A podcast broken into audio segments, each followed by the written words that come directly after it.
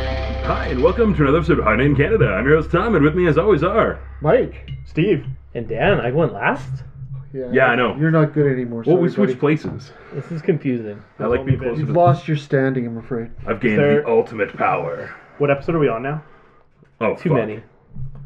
Well, I don't even know. I Uh, was gonna say we've done like at least hundred plus of these. It's in like this, in this 120 order, something. in a very specific order, and now this is this is a problem. It's a huge problem. You know what? It's Ward's fault. Fuck Ward. True. That is correct. He is not here, so that That's is true. confusing. It's Yeah. true. Fuck. We'll give him Lord. a pass though this week. Yeah, It's a less emphatic fuck word. yeah. It's like a it's a reluctant fuck ward. Hmm. Like like I guess fuck him. Yeah. Yeah. Yeah. Yeah. So And he even brought us presents beforehand. yeah, we're dicks. Yeah. It's a problem. Yeah, that's a really good point, actually. Thank you for the presents. yeah. Got, us, uh, got some cool miniatures. Sorry, I told you to fuck off, Ward. Okay? Everybody feels the same.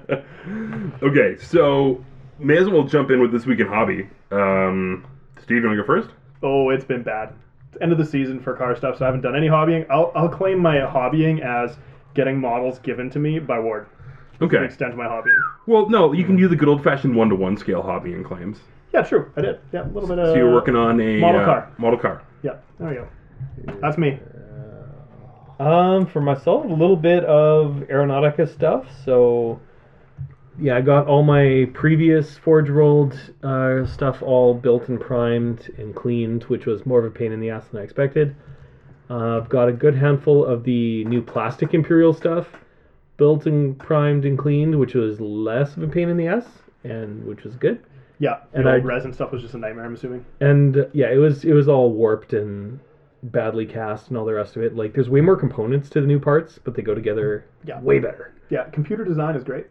and uh, and aside from that too, just e- earlier this evening, I popped apart um, all of the bases from the new Aer- Aeronautica stuff, so I could uh, get them. They're airbrushed, and uh, gonna just do the washes and the highlights and pick Yeah. out the firing arcs and all that fun stuff later on.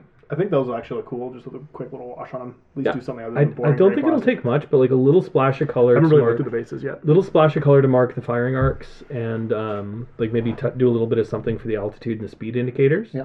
and you're good to go Yeah, so yeah, because they even got like the little metallic uh, outline thing going on with them. The washing that'll be real Plus, it's it's not right if it doesn't have a black rim, right, Dan? this it might actually have exhaust manifold rims Yeah. the 100%. exhaust manifold is sweet No. And covers really well. yeah Uh, and Yeah, honestly, I've that's seen a true. lot of different versions where they do the like red or green looking radar for the front half, and it just looks fucking good. Oh. yeah that's we can talk about that more in a little bit but i'll, I'll definitely be doing that Mm, I see what you're saying. That's kind of cool. Um, Tom. Yeah, t- uh, tiny planes. I, Everybody's on the tiny plane. yeah, I built the Tiny plane train. yeah I built the orc portion of the starter, and And you weren't invited, Steve. No, that's fine. he I was have- invited. He declined. I have too many other things. You you guys just were pushing Titanicus like the other What? day. I don't know what you're talking about. And I almost bought Titanicus at, when I was at Roy's this weekend. Uh, oh, You can- I did. I did procure two more Ravagers. Um, that counts as my hobby. But I was there and I was like, man, I should buy Titanicus. You But I should. know they're all playing Imperial or uh, Aeronautica. well at least they're the same scale so at some point they might be the same game and then I'm gonna come back to like e- like I'll start doing my Titanicus. Nobody's gonna be playing Titanicus anymore. I'll have that done. Then I'll slowly get on the Imperialis or the Aeronautica bandwagon. You guys won't be playing that anymore. Well, that that is exactly what happened to me the first time around with uh, Aeronautica, where I bought stuff and it took a while to get here, and by the time it got here, everybody locally had stopped playing. So Mike, you do already have your stuff almost done.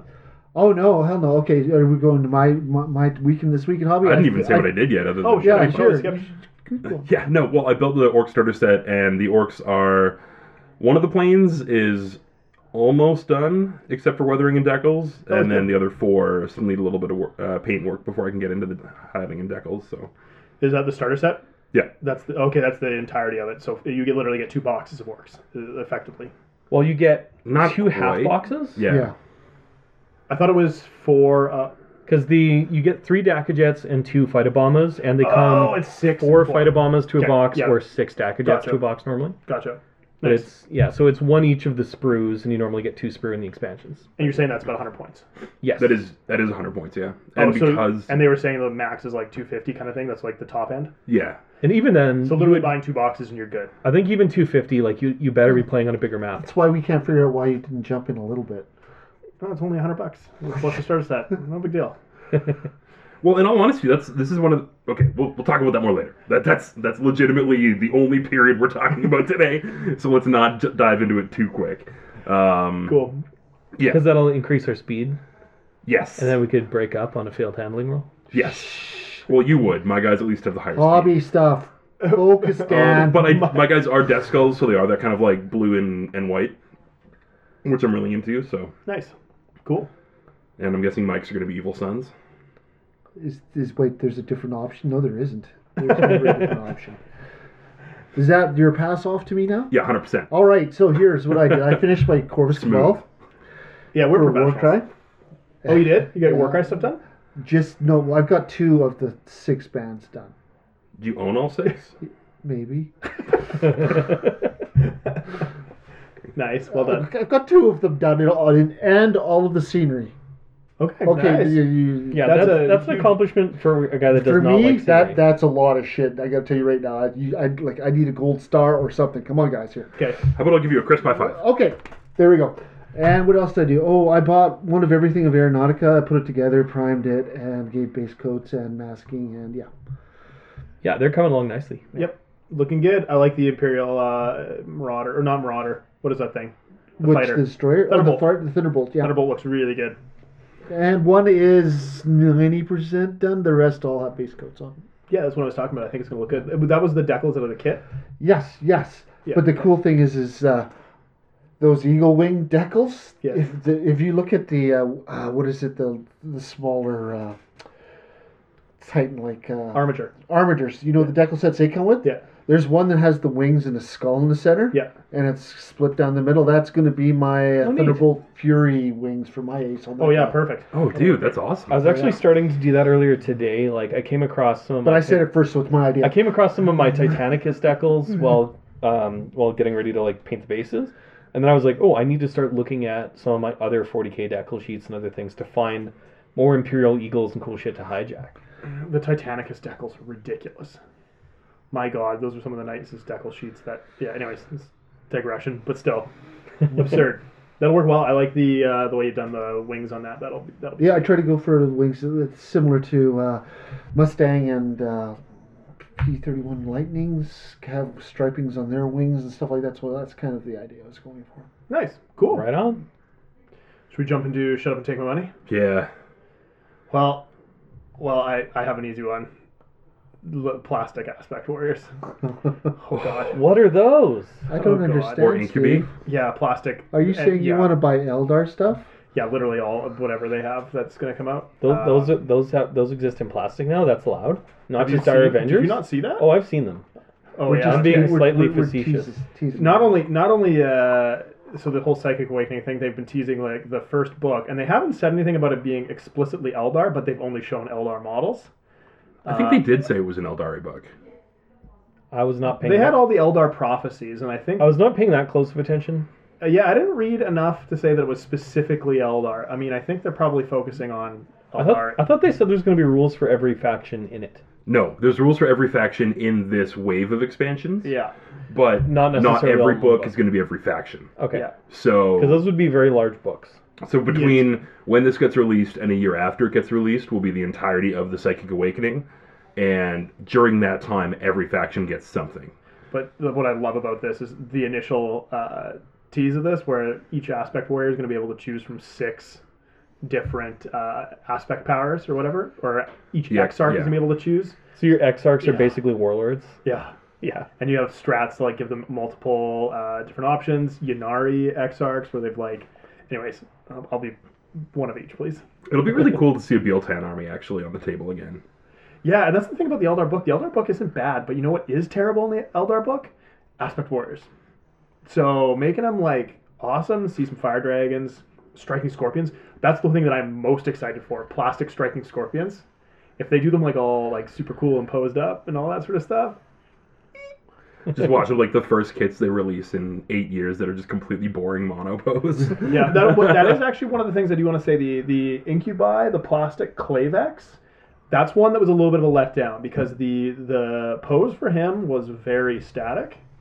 Like he, it's cool that he had the demiclaves and all that sort of stuff, but he was He- super. he's just static. standing there. Yeah, He's not vaulting over any Eldar ruins or anything like that, like the Yeah. Howling Banshee was. I'm Yeah, actually into totally. that though, and the, it's funny because they actually described it. I don't know if you read the description of the miniature, and they were talking about how they wanted it to be more of like the "come get some" stance, Yeah. as opposed to it's like every other Eldar model they've done in the that's last like had little a while. crazy amount of motion. Yeah. yeah. The incubi are definitely supposed to be guardians more than anything, like guardians of important targets and characters and that kind of stuff.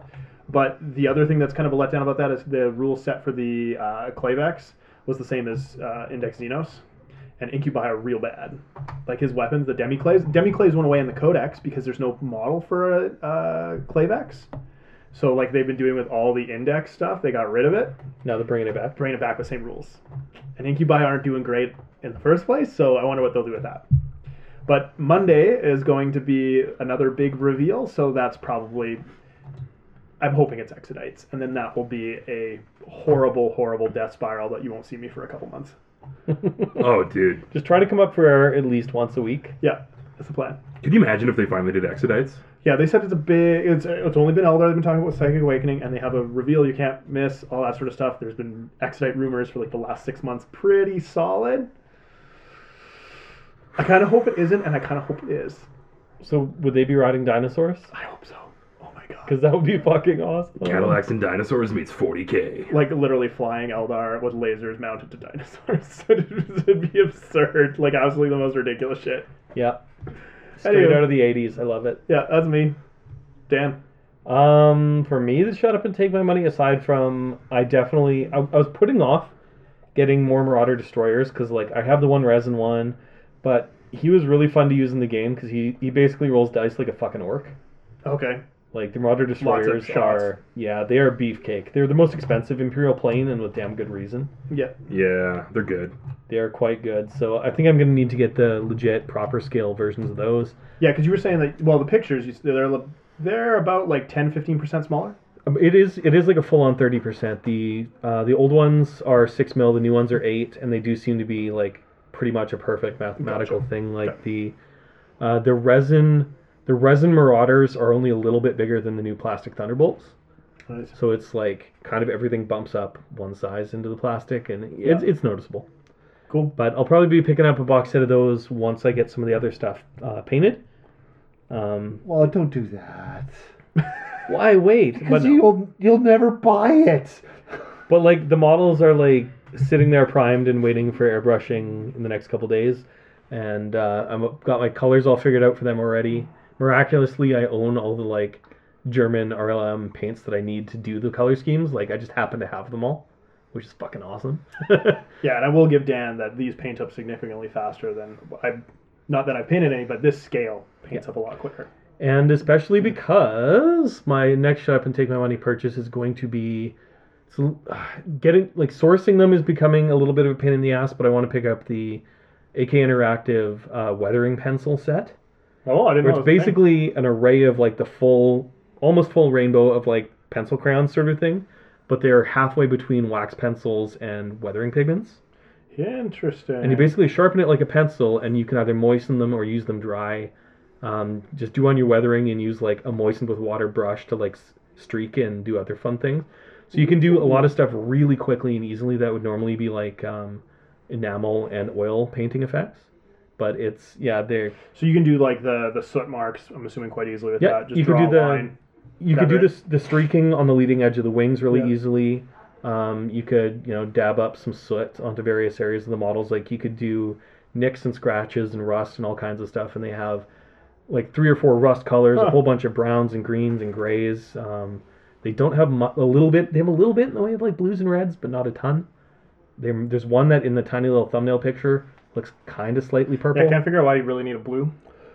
uh, well, It's just for for straight shading, paint, straight paint, and stuff like that. It's Uh, and usually- for shading, um, for shading blue and blue-gray military vehicles as well, you kind of need it. Okay. Um, and it's it is AK interactive stuff is definitely based on like real-world military stuff, so they won't have the like crazy greens and blues and purples that Yeah. like um, You secret got me weapon one. miniatures will have. Yeah. 'Cause it's not a sci-fi thing, but I think it's something like 36 or 40 or whatever much is the different set? uh, colors. Um, from Meeple Mart, which no longer has free shipping. I think they're I think they're like 65ish, 70 bucks. That's not bad. Um, it's a few other places I have it on. I found it online that do have free shipping. It costs more, and currently there's nowhere that I can find online that has both Microsol and the AK Interactive pencils in stock at the same time. So Oh, it's 'cause going you to be wanna get doing both. because I need both. I don't have any Microsol or Microset anymore, and uh, I haven't been able to find any locally. And it'll probably be involving buying them from separate online stores and paying shipping twice and all that other bullshit. But um, but yeah, those weathering pencils should make the streaking effects and the weathering and the, the soot and all the other stuff on these guys um, really, really easy. And getting those small, precise lines on Yeah. models of this scale would be normally quite difficult. But with, pen, with pencil crayons, basically, Yeah, it's going to be a lot simpler. totally. I agree. Oh, and there's metallic ones in the set as well. They have like the couple of different shades of silver. I don't know if they have any like gold or copper or whatever, but they have like metallic weathering pencil crayon type things. Interesting. So that it, it looks fucking awesome. The videos that I've seen online seem really good. The price is reasonable to get the full spectrum, and you can buy them all individually as well. They're like two bucks each. I'd Hmm. really like to hear how they work once you've. given them Yeah, a shot. I'm I'm somewhat skeptical, but I'm, Yeah. I'm interested. I, for I sure. was watching some videos on their AK Interactive YouTube channel earlier this week, and they seem pretty straightforward. sure. Yeah. So I, I'm going to take the plunge on that rather than buying all of the enamel streaking products that I was thinking about buying because this will be cheaper. Yeah. Because you can get 40 colors for like the 60 odd bucks instead of paying like 7 or $8 per jar. Yeah. Mm-hmm. So it'll add up really quickly to get the enamels, and you have to fuck around with um, like turpentine. all Yeah, and kinds if of you other drop stuff. those powders on your on your floor, it's not the end of the world. You have to tear out the rug. if Yeah, you drop the if you drop a pencil, it's fine. yeah, pencil crayons, not too bad. Yeah. So yeah, it's it seems like a pretty pretty solid product, and I'd be hopefully uh, getting a review of those in at some point in the next little while. Cool. Tom. Uh, well, the Aeronautica stuff was the big thing. Uh, picked up the the starter and the Rins World campaign book and the dice and the orc cards and whatnot. Uh, other than that, uh, there was three new ride quest minis came out this week, so Okay, cool. grab those. Nice. Um, and oh man, I'm a little bit like the countdown is on for Crisis Protocol. We know we now know it's a November street date. Interesting. Yeah, I've been seeing a lot of stuff for that popping up the last few days. So I'm really excited for that because they also announced that right after the the starter set comes out, the first expansion is going to be all the Black Panther minis. Yeah. So Okay. Okay. I'm really excited for that one. Nice. That'll be cool. So it looks, they, they look so good, and the tables are going to be so much fun to make for that game. Yeah. Totally. Totally. Yeah, the the scale being slightly off of what we're used to because it's 40 mil will be a little bit of an issue for scenery, but like Yeah. not so much that it's not like Inquisitor with 54 mil scenery where it's like, oh, I, I made a building, it's the size of my house. Yeah. Well, I mean, frankly, some of the GW scenery that's 28 mil scale heroic, you could just straight up use for that. Yeah, the sector If you wanted mechanic, to. the sector mechanica stuff would just straight up work for Inquisitor if you started playing Inquisitor for some reason. Yeah. Yeah. Totally. I mean, it would yeah work for that game too. Yeah, and it, like I've said before, it's O scale trains. Yeah. Exactly. So any of that scenery stuff will be fucking perfect. I think you could uh, honestly with the sector mechanica stuff for like uh, an industrial park plus a few old scale trains, like just you could literally have like a refinery done. Yeah. Problem solved. Yeah, I don't think the train will be that that bad to actually get a table going relatively reasonably. I also Yep. totally want to do up the trailer park. I think it'll be Yeah, hilarious. I mean that'd be amazing. Yeah. That'd be absolutely amazing. Would you just buy a bunch of those ones that we saw at Yeah. uh, Hobby Wholesale? 100%. They're not cheap. No, but they're beautiful. Well, They the, are. I think the trailers were like 80 bucks. Yeah, they, they were The- one of the cheaper ones. The which is buildings crazy. were like 150 to 250, but they're super cool because they like they're huge, they're, They're really lit. detailed, they light up, Yeah. and it's one of those things where, yeah, it'd be a little more expensive, but having beautiful looking terrain that you can put pretty much zero effort into Yeah, yeah, yeah. is kind of a big deal. yeah. Totally. So That's cool. Mike, how about you? Well, it already took all my money, but uh, You got more. Shut up and take all my credit limit. shut up and give me back my credit limit. You mean uh, I bought all the Aeronautica stuff. The only thing I didn't buy was another set of fighter bombers. Okay. That was the pretty much a That was click your- by di- by everything. That was your moment of restraint was not picking the last Yes, set of yeah, I Pokemon. held that. I held myself back. Are you proud of me? In all honesty, I Great. don't think you're going to need more than two. That's the other reason. Because Okay. you're going to get Ebubombas down Yes, the road. yes, And they seem absolutely. way cooler. Um, yeah, I'm tapped out for. That is fair. that is totally fair. Yeah, you've entered the refractory period. Yeah, I, You Until the next new. Because you got dinged by um, Warcry, yeah, Yeah. oh, yeah, and you bought all the Warcry. yeah, And then Aeronautica came out, and you bought all the Aeronautica. yeah. So they're just like in a holding pattern until their next big release. No, I'm I'm trying to hide under a rock now because I, I can't keep it up anymore. It's, it's Is that an age man. thing or? Yeah, it's, okay, we'll go with age. I'm okay with that. Just- Just leave me alone. Stop picking on me, I was gonna say, do you man. still have your Eldar on me? Yes, I do actually. Nah. I, I, only thing I sold was an the Revenant? No, no, I still have that. I wouldn't. I wouldn't take anything less than what I paid for it, and it's painted up nicely. Yeah. So if, if somebody's not willing to give that, I could just said I'd rather keep it in my cab. Yeah, totally. That's fair. Uh, the only thing, actually, the only thing I have sold is a Forge World, the Grot tank, the big one, the land. Grot Megatank. Yes, that, that that, and it was wasn't even uh, primed yet. Gotcha. Those are super cool, but yeah. Yeah. Yeah, so what I'm saying is when the uh, Psychic Awakening stuff comes out, you're in trouble. Well, we haven't Steve, fuck off. we haven't even said Beast Grave yet. What? Oh, yeah, that whole thing. Shut up! I'm trying to. You know what? Actually, I'm a little not going into that because they pretty much, uh, uh, for somebody who's been playing and collecting the whole range, they just axed the first season. They're no longer. Yes, the The, the, cards- generic cards. the from the- cards. Yeah, but you can't even buy the models anymore. Really? So if you don't have them already, you're fucked. You Wait, can what? still you can if you. Yeah, they're they're doing a thing where they're um, they're This- making it so the first season Shadespire. Yes, the Yes. first season, the first season Shadespire uh, warbands are still playable, but the generic cards from that era are gone. Oh, really? So you and they're going to cannot- make it. They're going to make it so the But that, current. that's for tournament play. Like, Yeah, you're for- still yes. able to play with it, whatever you bought. but yeah. they're going to make it so that the current season plus the previous season are the only ones that are allowed um, in competitive play. I'm fine with that.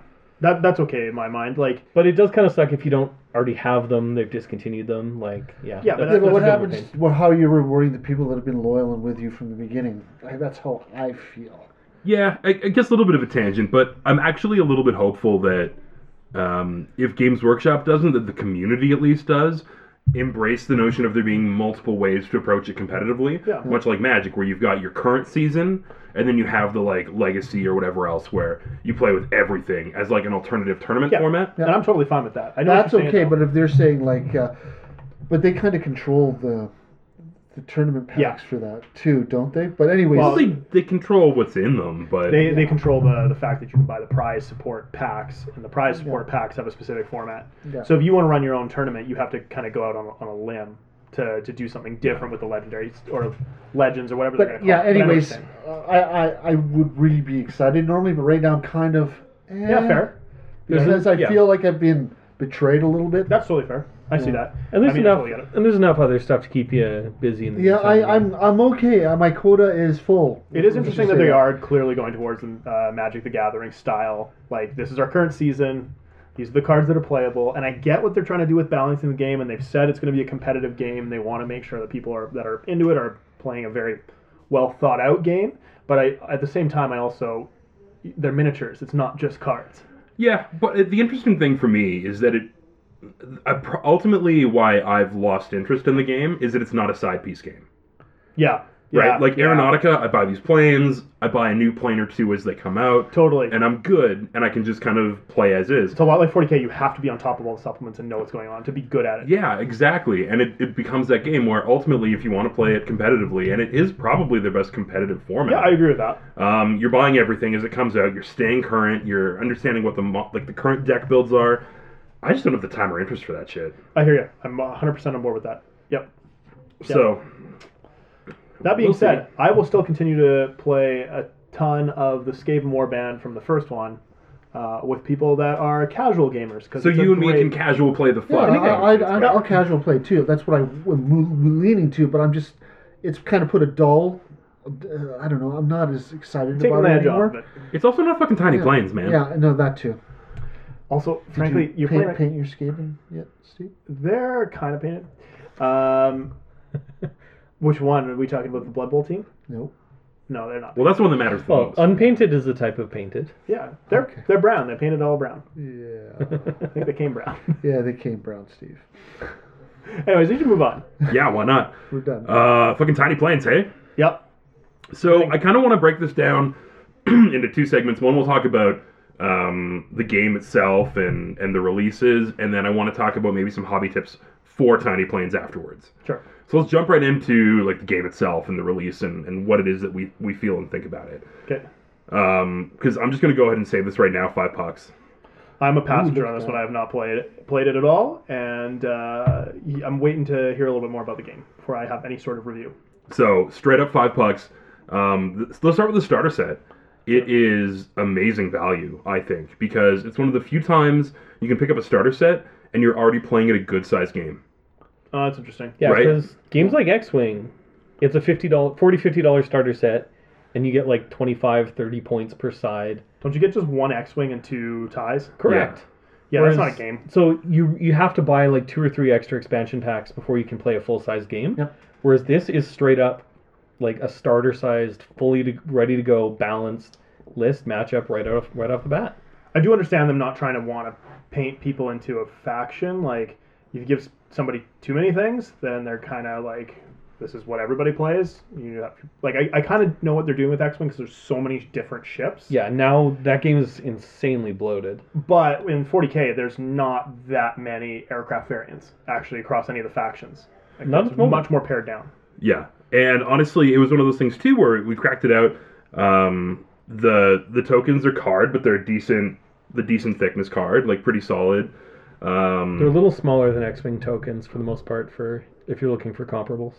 Yeah, but everything's really legible. The rule set was so easy to pick up.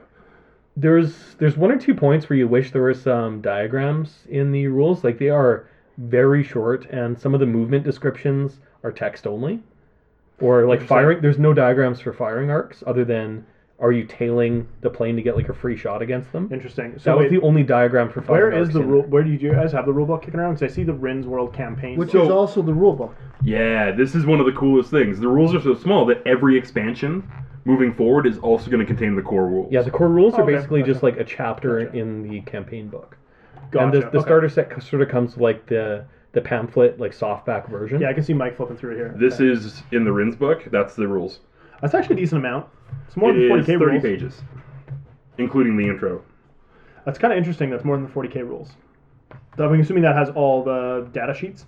No, Oh, but it's it's different, right? And like it- it's got, I think the layout of it's actually pretty good. Um, and- Aside from maybe not having quite enough diagrams. yeah, there is technically like one movement diagram. I see the tailing diagram. Yeah, we were we were getting into a bit of a dis- debate of like, do you get the option to like move any hexes straight forward before you execute your maneuver? Because again, there's no real good diagram showing that. So more important, how does Uh, the game work? What's the general gist of it? So the general breakdown is it's it starts off with um, you're rolling for initiative, and then you're assigning all your ships their maneuvers. And much like do X-wing, you have a it's- set deployment? uh, yeah, set deployment depending on the scenario, but for the general dogfight, it's within three hexes of the each person's end. Gotcha. Okay. Um, but with and then when you deploy them, you determine their speed and their altitude Okay. because we do have different altitudes in the game, and and both of those things are variable that can change as you go. Yeah. Um, what's really cool about it though is that there's eight different maneuvers that you can do as a plane, and That's depending common to everybody. no, No. sorry those eight maneuvers are common to everyone. However, depending on what plane you are, you'll maybe have one through three or one through four or one Interesting, through okay. five. So as the numbers of the maneuvers go up, so does the complexity. So for example, the um, the fighter bomber can only go one to four Gotcha. whereas the uh, the Daka Jets go one to five, whereas the Thunderbolts go all the way up to six. And the marauders are one, two, three only. That makes sense. So there's nothing that goes one through eight yet. Yet, I could see Assuming Eldar. Eldar will probably be like If that goddamn happens, you know you're in, dancers in, right? the sky. They'll be really annoying. Yeah. But um, I could see if they come out with the lightning fighter for the Imperials, it might be like a faster, lighter. uh, Sure. Mm-hmm. Because there's a scout class of fighters that currently don't have any any rules. Um, but like there's fighters, bombers, and scout vehicles. So I assume the light vehicles like the Lightning will be the scouts. Will probably be the most maneuverable. Gotcha. A little bit less of a heavy hitter, that's for sure. Interesting. So Okay, it so, kind of kind of makes makes sense anyway. so you've got your different uh, um, maneuvers that you can do. Yeah, and so one of the things that I, and then once you once that's all figured out, obviously you'll see if anyone's tailing and they get to shoot, and then you go into the actual movement phase. So I'm just glossing over tailing Yeah, for yeah, a sure. second. Um, the movement phase is really It's cool. like free shots if you're behind somebody, kind of thing. yeah, Okay, gotcha. but you have to have determined that the previous turn. Gotcha. Um, the movement I really love for one main reason. So you've got these maneuvers, and I'll just show you, Steve. This is what the mover card looks like. Yeah, uh, Mike was just showing me that. So these are all your. Oh, I see. So you, it's not like X Wing where you have because it's a hex-based game. It's not where you have different like I'm gonna do a hard left. Yeah, you whatever, don't left two. You don't just have a movement template that shows Yeah. you to the millimeter exactly where you go. so level flight, you move two squares forward or two hexes forward. You move however many hexes your current speed is. gotcha. Okay. You have to move your current speed in hexes no matter what your maneuver is, but you get to choose like at what point in your turn you execute your turn. So like you you ch- you flip over your thing, you say I'm doing uh, I'm doing a move 3, I'm doing a turn. And you say I'm turning left. So you rotate your base, you move however many hexes you want forwards. Which has to be at least one. has to be at least one, and then you execute the proper turn, and then finish your move. Interesting. Okay. So, so you get to pick left or right. You get to pick exactly when you turn, and you get, depending on the maneuver, you get to pick your facings as well at the end. Yeah, they all they have the little arrows at the end of the facing. So, like for example, you go level flight, you can turn one angle in either direction at the end Yes. of your move. Yeah. In addition to your turn during your move. Well, level flight, that is the only rotation that you get is the rotation. Yeah, you'll see how some of them have multiple arrows. Oh, so like a bank Yeah. or stoop or Like whatever. they're really complicated ones. You can actually execute multiple turns as part of a single maneuver, and because you get to choose so after if you, you, can reveal- go one through three, you can do level flight two and three, or you just pick one. You pick you one. pick one at a time. Gotcha. Okay. So where it, where it becomes really interesting for me is that in a lot of these games, um, I think especially X Wing, who goes first or second, can be a huge fucking deal. Yeah. Sure. Um, and in this one, it is as well. But because you're able to choose the nuance of your flight path, Yeah. if you're going second, you actually have a lot of opportunity. Mm-hmm. To react to your opponent's move. Yeah. Yes. Gotcha. Okay. So you're committing to the style of maneuver, but how exactly you're executing that maneuver can vary a pretty wild So wait, you amount. declare your maneuvers all at the beginning. Yeah. You put, Secretly, they're all you different. put them all. You so put, very much like X-wing. So you, Yeah. you have tokens numbered one through eight for all Gotcha. the maneuvers, Okay. and you put one face down next to the base of all your ships, and then you start doing the alternating activations to flip those dials. Yeah. So instead of wh- where X-wing, where you you do the alternating activation thing or whatever, right? And then but X-wing, you do it in the in, initiative order sets the order that all your planes move. yeah. Um, these don't have an initiative order like that. You roll off every turn to see who has to go first, or or sorry, who gets to choose to go first or go second. Gotcha. Uh, and that will also determine who shoots first and shoots second. Yeah. Um, but you do alternate every time. So like, sometimes you might want to move your bomber first. Sometimes you might might want to move one of your fighters first. You're not locked into an Oh, yeah, initiative okay. order like X-wing. I, I'm sure- barely barely remembering this. I haven't played X Wing in probably two years, but yeah, that's right. Each depending on the pilot skills, how each uh, Yeah. plane Yeah. moves. That's right. So you don't have that here. No. You get to basically choose what's going to move, but you're locked into that. Aside from the fact you can choose left or right. and exactly like are you going to go two squares be- or two hexes before turning or three Yeah, or yeah, yeah. four and then at the end of that maneuver So you're locked into you a finish off generalities. your movement yeah. and then also before you move you can use your Adjust your throttle. throttle so more maneuverable planes have a higher throttle skill Yeah. So before you move, you can adjust the throttle. yeah Yeah, and when you- so you can either go up or down to a total of your throttle Interesting. In speed or altitude. speed And then Altitude altitude, is done you at the adjust. end. Yeah, altitude you adjust after. Um, and depending on how fast you're moving, you can go up to or down to, and that will also affect your speed going into the next turn. How many levels of altitude are there? Five total. Gotcha. There used to be ten, so now there's five. It's way more simplified. yeah, that's good. um, but it still it matters and for like if, when you're playing a mission that has like air to ground combat some of your weapons need to be you need to be closer to the ground and engage ground targets Sure. Yeah. um, you might want to climb or dive to like escape enemy firing that sort of a thing And I'm assuming there's bonuses if you're at a higher altitude attacking somebody lower. uh, no. No. Oh, really? yeah actually you, for every degree of Interesting. altitude that you're away from your opponent it's a minus one to hit and you start at a five plus to hit I thought, w- but there is an ace that gives you a bonus if you're above. I'm pretty yes sure. they're one of the ace pilot abilities that you can purchase um, gives you a plus one to hit if you're above your target Okay. So it'd be really good for bombers Um, Because the when ace there's bomber that bombs other planes out of the sky, it would be actually pretty awesome. but and some of the weapons are specifically air to air only or air to ground only. Like that, you're not dropping bombs on other planes. Hmm. I was but, so uh, hoping that was the case. It's just like super good timing. yes, there there is an ace pilot ability that gives you plus one when you're above your target. Okay, Um, so you could fire at somebody that's two levels below you and still hit on a six, gotcha. and they cannot fire back at you. so on to once you're done your movement. I'm assuming it's a shooting phase. Yeah, Oh, like every GW game ever. yeah, and that alternates as well. So um, whoever moved first gets to shoot first as well, Yeah, and then you just take turns. And um, if there's ships left over at the end, they just go consecutively to finish off the turn.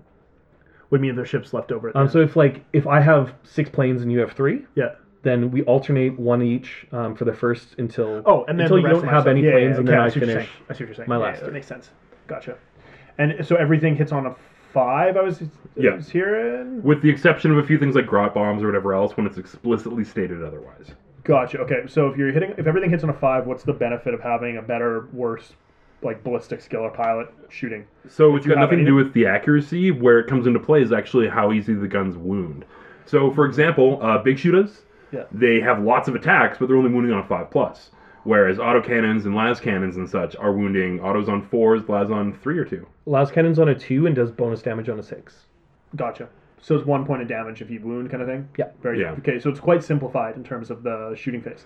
Yeah, Interesting. Okay. Yeah, and most ships like that. Most ships like the um, I always say ships instead of planes. Um, good old X-wing. They but kind of are. kind Can go, of irrelevant. They can go interchangeable ish. exo-atmospheric for a lot of the planes in this game, so that's fine. orc ones sure can't. Thunderbolts technically can. They're just terrible at it. Um, Can't orcs go? no, these guys can't even go up to the full altitude. Oh, I thought what because orcs have planes that are space fighters. They I did thought in they uh, just had big rocks that have rockets behind them and they I fall s- on planets. Isn't that how it works? yeah, that's their anti anti air. they probably did have an fighters. asteroid. They probably did have fighters and bombers in Gothic, but they would Yeah. be different classes of ships. Like Yeah. Okay, Thunderbolts technically can um, can use their their booster rocket thing in atmosphere, but like virtually none of their maneuvering works. yeah, So they're they're not really space fighters, but they can like go from a ship to a planet yeah, and not die. yeah. but that's about the extent of it. Okay, gotcha. Um, but yeah, so the there would, there would be totally different classes like thunder. oh, What are they called? Like fury or Whatever. yeah, sure. regardless. Um, what were we talking about? talking about planes going up oh, shooting. We were talking about shooting. Yes, and you're asking about like so pilot abilities and Yeah. whatnot. Yeah. Um, the there are a couple of again ace pilot abilities where you can upgrade one of your pilots in your in your squadron to be an ace, Okay. and you can get some you know some of them give you a reroll, some of them give you bonuses to bombing, or like once per game you can get reroll a batch of dice. That So type of warlord stuff. trait. Yeah, more or less. Pretty much. Okay, gotcha. And they're they're relatively minor and situational, like for the most part. Some of them give you like a bonus to the initiative roll if you are the highest altitude plane on the table. Interesting. So you're kind of like the strike from above guy. I have to admit, what's one of the things I did like about uh, X Wing is the dice system. So I'm kind of a little bit sad that they like I keep. Just yeah. Is it the? Is it hard to not compare this game to X Wing?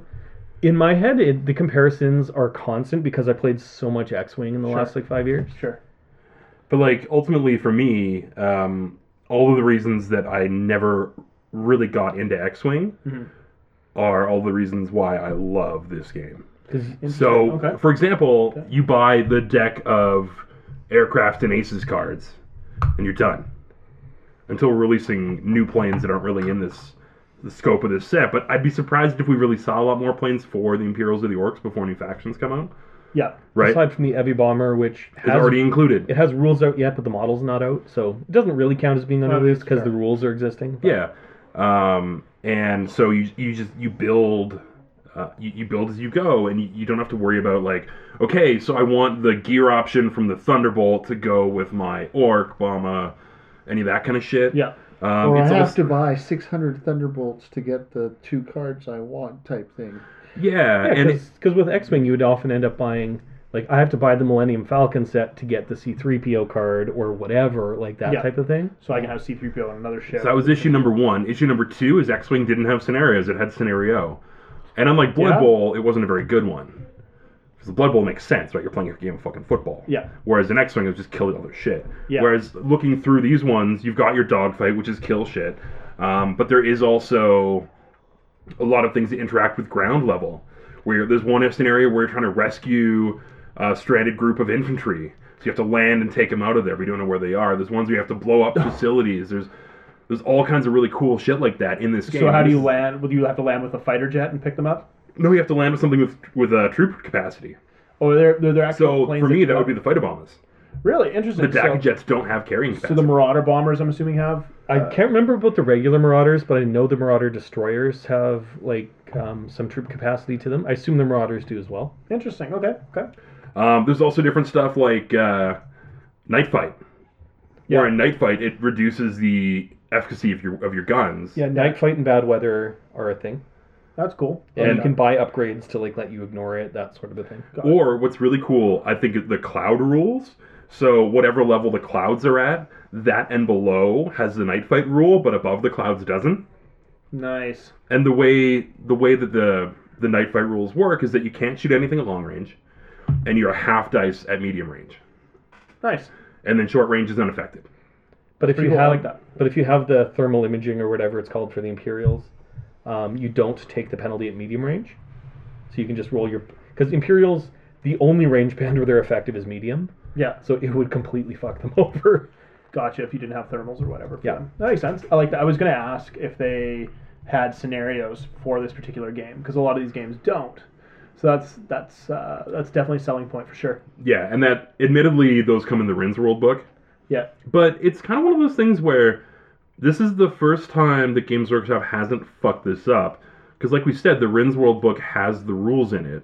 So the starter set for its hundred bucks, it comes with like a pamphlet style rule book, Yeah. um, and then it's I think it was about forty bucks for the Rins World book, which is something that I can just see everyone buying. Yeah. And even if it's not everyone buying, like let's say Mike and I get into the game, we're not just buying everything anyways. You like your Imperials, I like my Orcs. You we get can to buy buy- the starter set. One of us buys the Rin World book, and we both have a copy of the rules. Yeah. And then one of us has all the scenarios, so we can still play with each other happily and reference stuff when we get home. Yeah. And it doesn't seem to be like Necromunda where they're going to take five expansions to release the full rule set. Mm-hmm. Mhm. Like they'll add additional planes, additional scenarios later on. They might add a different type of like wildly different, I don't know, environmental system or s- who the hell knows. But but it's not like the starter set didn't come with a campaign set in a game that's explicitly for campaigns. Yeah. And Like what there's a- happened with Necromunda, where Yeah. it took a year for the full rule set to be a thing. And the infrastructure's there for other units in the game. So, like Dan was saying, there's the scout ships, which none of them exist in the game yet, but the rules and shit for them are already in the book. Other fun stuff is uh, like the rules for the Grot Bomb, which show up in the Rin World book, are also in the core rule book. Like, so there's a lot of like the special weapons stuff that's already the infrastructure's there in the core rules, where it's That not makes like sense. it's going to be having to update it all the fucking time. And That makes sense. realistically, because this game is like, it seems to be like 80 or 90% uh, cloned of the previous version of Aeronautica, which had rules for like the, the full suite of ships that were available from the Epic days. So, like, it had numerous extra Orc vehicles and Tau vehicles and Eldar and stuff like that right from the you know beginning of the previous system. Because most of the rules are very similar, at least.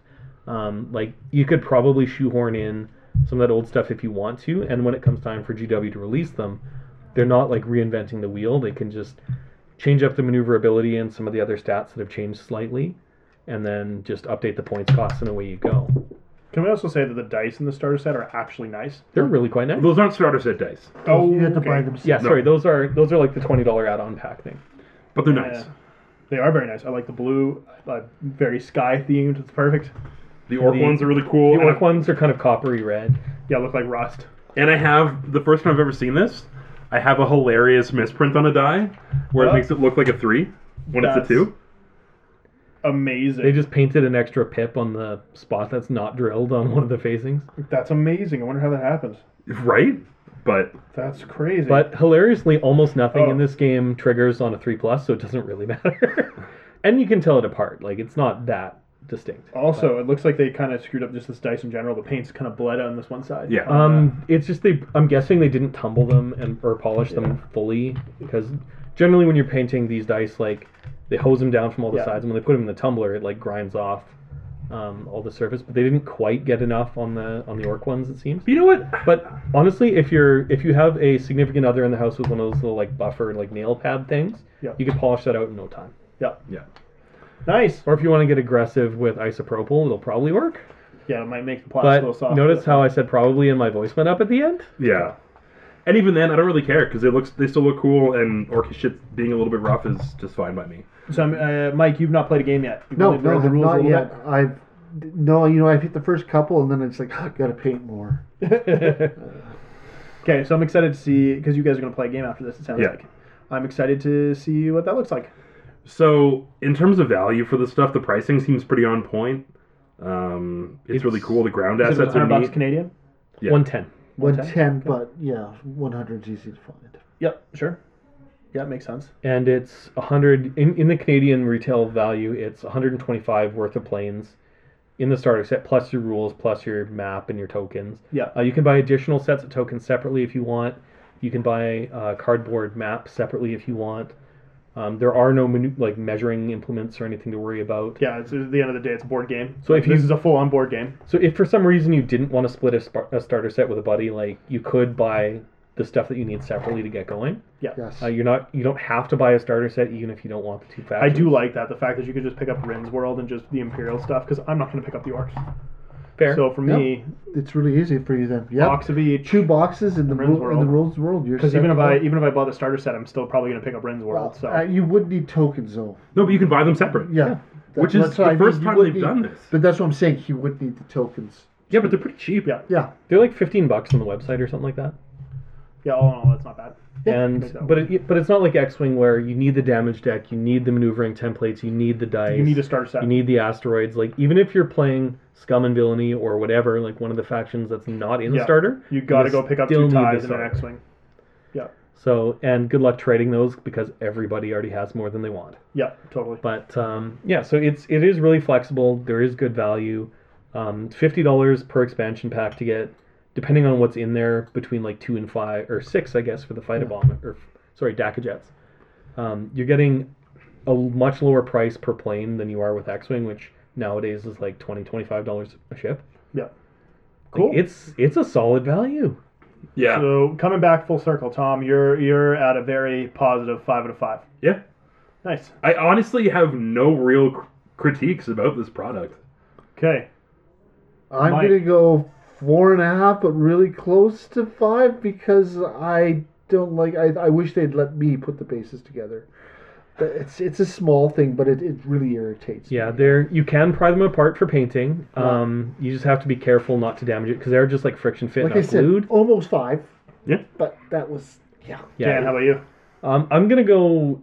I'm gonna go with the full five for now because I do really like the Oh. rules. Um, the Imperial Thunderbolt fighter has been one of my favorite miniatures in 40k, like since it initially came out from Forge World all those many years ago. But because it was always so bloody expensive, and I don't play Imperial Guard, Yeah, there's was no kinda reason like- to pick it up. why would I buy this like 180 or 200 dollar plane that I'll never get to use? And these ones are gorgeous. They're a fraction the price. They are actually more detailed and easier to put together than the Forge one, Forge World one ever would be For sure. like they're they're an awesome value. Um, the game seems really fun at first fa- glance, and there's talk that you know, assuming the numbers don't crater on sales, which it doesn't seem like they're going to. I think they said they have the next three factions planned, Interesting. so they're, the game has that support, and you know it'll have a couple years worth of releases planned for it, so it's not going anywhere anytime soon. It's, So- it's no Dreadfleet. Yeah, I was gonna say uh, it is interesting. That's so. I'm not gonna rate it because, first of all, I would give it a very poor rating because there's no Eldar in it. Yeah. Yeah, Yeah. so that's why I'm not gonna rate it yet. Uh, the other thing though is I feel like is, is GW eating their own lunch a little bit here? Like, Titanicus just came out. Warcry just came out. Like all these games are they're they're hammering out the door and people- Blackstone Fortress Escalation. But just you know came what? out. That's only going to yeah. be bad if you're into all of it. Like, there's I have friends that So won't it's touch bad. Titanicus, but oh my God, Warcry is the best thing they ever saw, and they're into that. Sure. And AOS, and then I have people that are 40k, and oh look at Adeptus Titanicus is best. Oh, I'm getting that too. And so a lot of people are hitting two of these.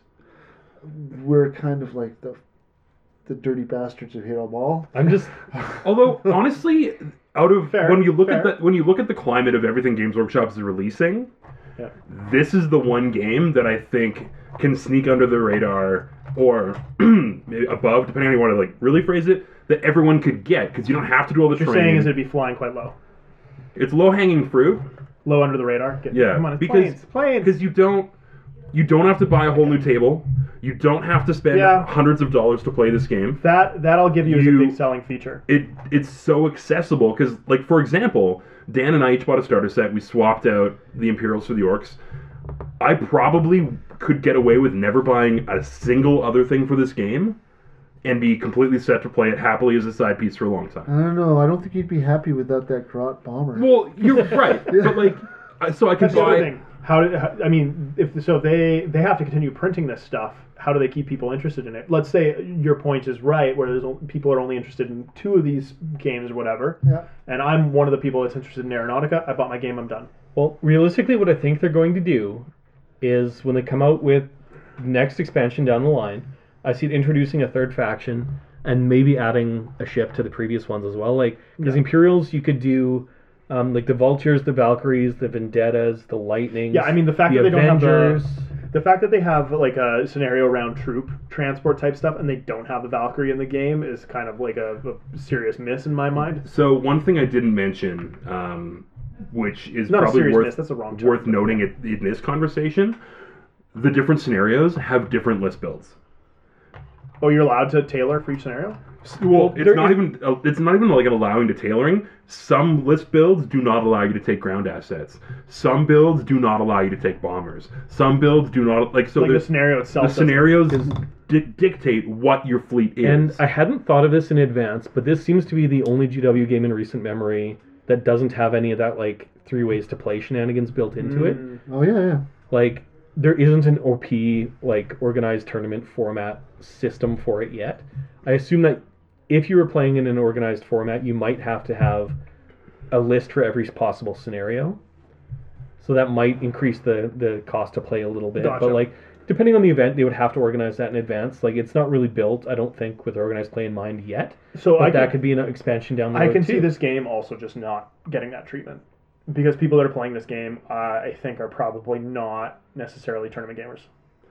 Honestly, and honestly, there's nothing wrong with that. That's not a knock. and I think for me, I often talk about games in terms of like Shadespire can't be a side piece game. Yeah. This is a perfect side piece game. This is probably not going to be anyone's game that's like their first and foremost. This is what I play all the time. Yeah. But I have a hard time believing anyone would be like not into it as that easy to pick up, fun to play from time to time, especially once they add two or three more factions. Yep. Yep. right? Like, and then all of a sudden too, we talk about it in terms of all right. So let's say they ha- they bring out Necrons and Eldar in the next wave. Yep. We could do an Aeronautica game as part of a campaign Oh yeah. for 40k. No, I mean that's that's one of the things that always has uh, appealed to me about games set in the 40k universe, whether it's all the way down from Necromunda all the way up to Epic. There's that thing where you play the ep- uh, the Battlefield Gothic game, then you Yeah. play an Epic game, then you play a 40k game. That is some. of- Those are some of my favorite uh, like campaigns that I've ever ever done. Or where you play a Battlefleet Gothic game and then you play the boarding action instead of resolving the boarding action, you just play a skirmish. yeah. Like that's amazing. Like the idea. Yeah. Anyways, I I, I do like that uh, more narrative aspect of this game. I think it's cool. Yeah. Okay, moving on. So some some general hobby tips. Uh, we don't want to go too over time because we do have a long interview. Um, I'm just gonna go ahead and say it. Fucking contrast paints were great on these.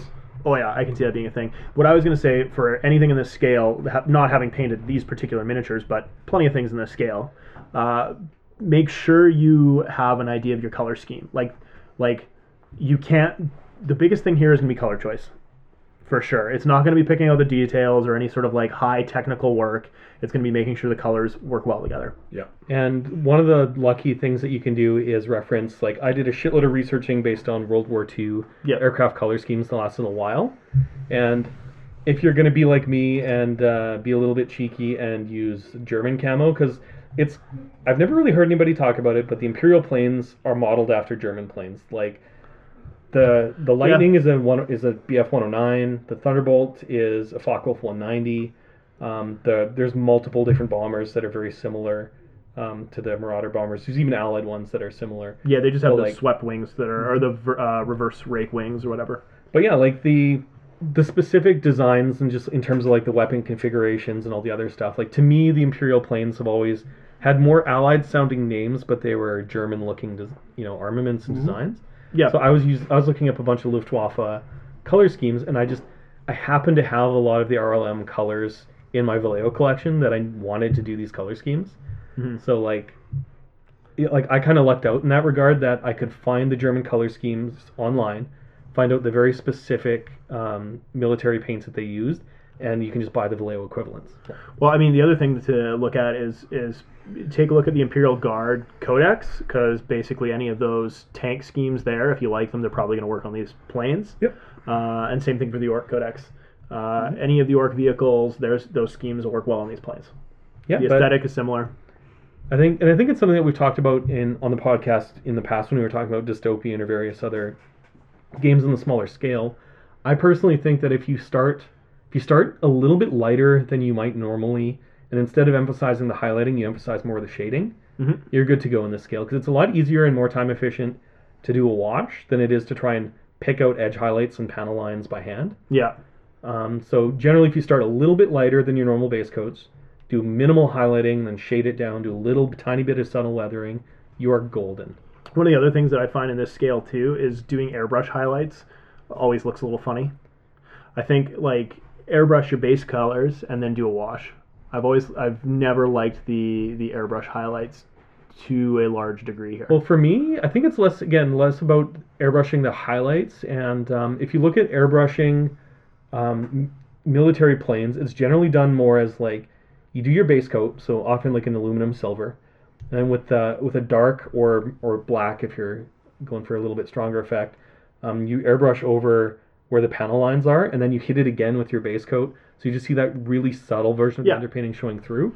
I think you can do that with this, but again, that's that's emphasizing the shading, not the highlighting. but that's not a, that's not a 40k uh, style thing. Like again, you look at a it lot should of be maybe that's true, but because I'm uh, starting to really like that style of highlighting uh, compared to the old school like GW Edge highlight scheme. But that's actually like full on military uh, modeling, uh, like realistic style painting. Yeah, and I where think it's a that's- very flat painting uh, in terms of because that's how a plane is painted. A Yes. plane is not highlighted.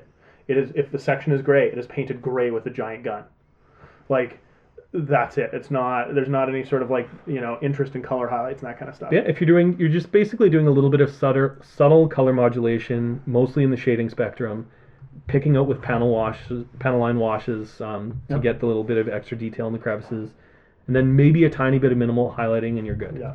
Again, I also think- a lot of like uh, a lot of scoring you can have. On, Oh, yeah. you Yeah. can do that too fairly easy. And streaking effects and oil stuff. s- and exhaust Yeah. staining is also a good thing to look at for that as well. Mike, how'd you do your camo?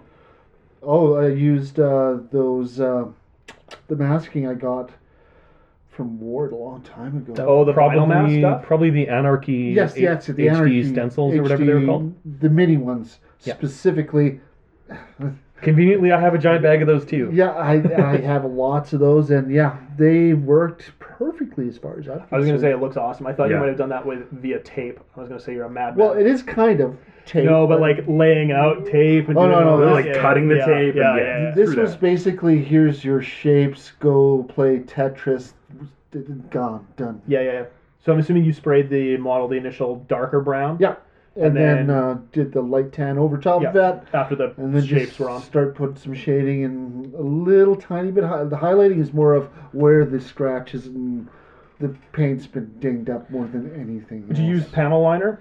Nope, that's just uh, that's just uh, very precise applied washes. Gotcha. Okay. But panel liner is a fantastic product for this. Yeah, stuff. I'm not saying it isn't. I'm just, Yeah. I don't have it. Well- I used washes. Yeah. they effectively do the same thing, but Yeah. one's just maybe maybe a bit quicker. Yeah, one's just an oil effect and one's an acrylic. Yep, totally.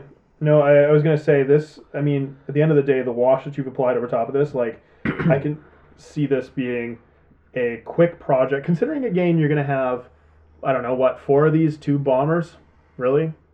Yeah, you're gonna have anywhere between there's there's Maybe four a in little the bit starter more, but set. not much more. There's right? four in the starter set. You might ma- I could see ending up with like ten total by the time you're done. Ten points. It's not that bad considering that again, airbrush your colors, do a wash, pick out details, done. Like that's not a lot. And from the hub, I, I keep saying this, but it's a perfect side piece game because it is so low investment hobby wise. yeah. You can get great looking effects whether or not you do some airbrushing with stencils or some careful application of contrast paints.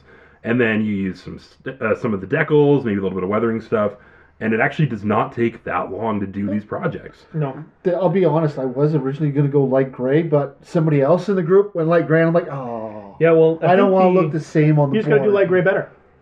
Because the, the Fantine the Fantine from Double, Double Eagle are flat gray, aren't they? Isn't Yeah, that their color yeah, scheme? yeah. So every freaking Imperial fleet is going to be light gray. So I basically went with a color I thought not anybody's gonna, not everybody's gonna choose, but it's gonna be unique in its own way. So Yeah. Cool. Yeah, I'm, I'm into it. Yeah, I think we've talked about this painting in the scale quite a bit before on various other th- other episodes. Yep. Um, but yeah, don't overthink it. And just have fun with tiny planes. Yeah, totally. I think you're really going to enjoy it. Totally. And in terms of sub-assemblies and stuff, one of the only things I will suggest is if you're doing a lot of airbrushing and masking, just glue the tiny missile racks and stuff after they're painted. yeah, because they're going to make it a lot harder to mask off the underbellies and all the other stuff if they're not flat. So just paint them separately, glue them on with a pair of tweezers and super glue when you're done, and job's a good. un. Yeah. cool. All right. So, coming up after this, Yeah, we've got our interview with Matt Chafee, uh, which I'm going to be transitioning to right away. So enjoy that, and we'll be talking about some Infinity. Okay, so this is not an episode, it's a segment that we're recording today. Uh, we've got myself Ward. Steve. and our very special guest, Matt Chafee. Hi. So welcome back to the show. You're, I think, our first repeat guest. Wow. Ooh. Oh, we tried to do two with uh, Dave. That failed Who's this Dave guy? Uh, because we lost one episode. We did. His was an accidental repeat where we lost an episode, and Dave Taylor came on a second time. Uh, but well, people only ever heard it once, whereas this is our first time of uh, Actual two episodes. yeah. You know what? I was actually I was demoing in a store the other day, and I ran into someone who's like, "Oh yeah, I heard you from the Hobby Night in Canada podcast." I'm like, "What? That was like a year ago." That's surprising. That But we're also, doing yeah, back also- episodes. Yeah, I'll sign your chest, no problem, man. Just like the nerd just squeezing. Yeah, I don't think that's ever happened to me. So if it's happened to you, you've um, had more fame from this podcast than I have. So well done. That's uh, I told the boys I was coming tonight. Like, so you're gonna hang out with famous people tonight? I'm like, yes, that's exactly what I'm doing. I'm famous to our families, maybe. That's Yeah. about it. Are you fucking kidding me? My family's never listened to this shit. Alex has, Well, either but that's that's about it. fine.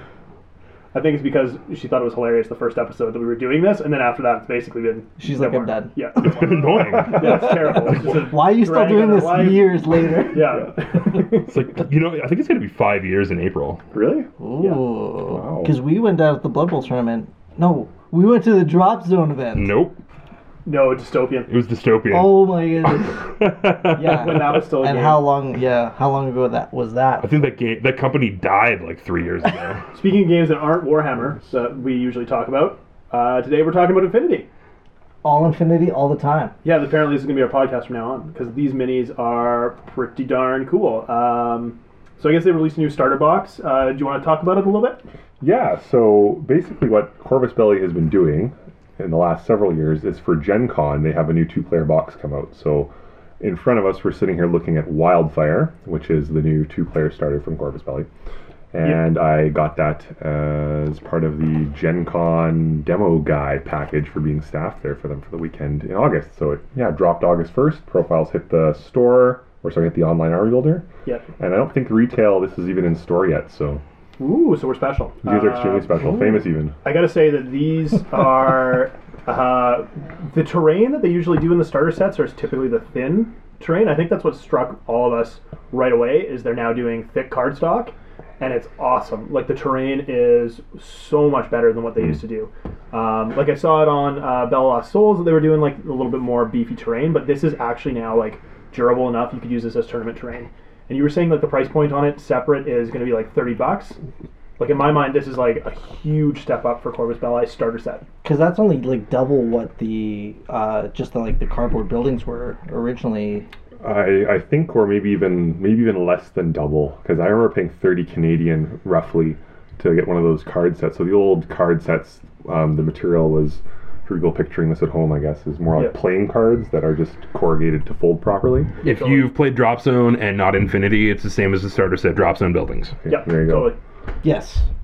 Yeah, So this new stuff is I've I guess like the premium board game cardboard. So it's yeah, it's significantly better. And that's Yeah. been the one overwhelming Yeah. feedback thing yeah, as I've been cruising around demoing this is that it's uh it's the thing that's blowing people's minds going around and demoing it is how strong this stuff is and how how good an addition it was to the starter box set.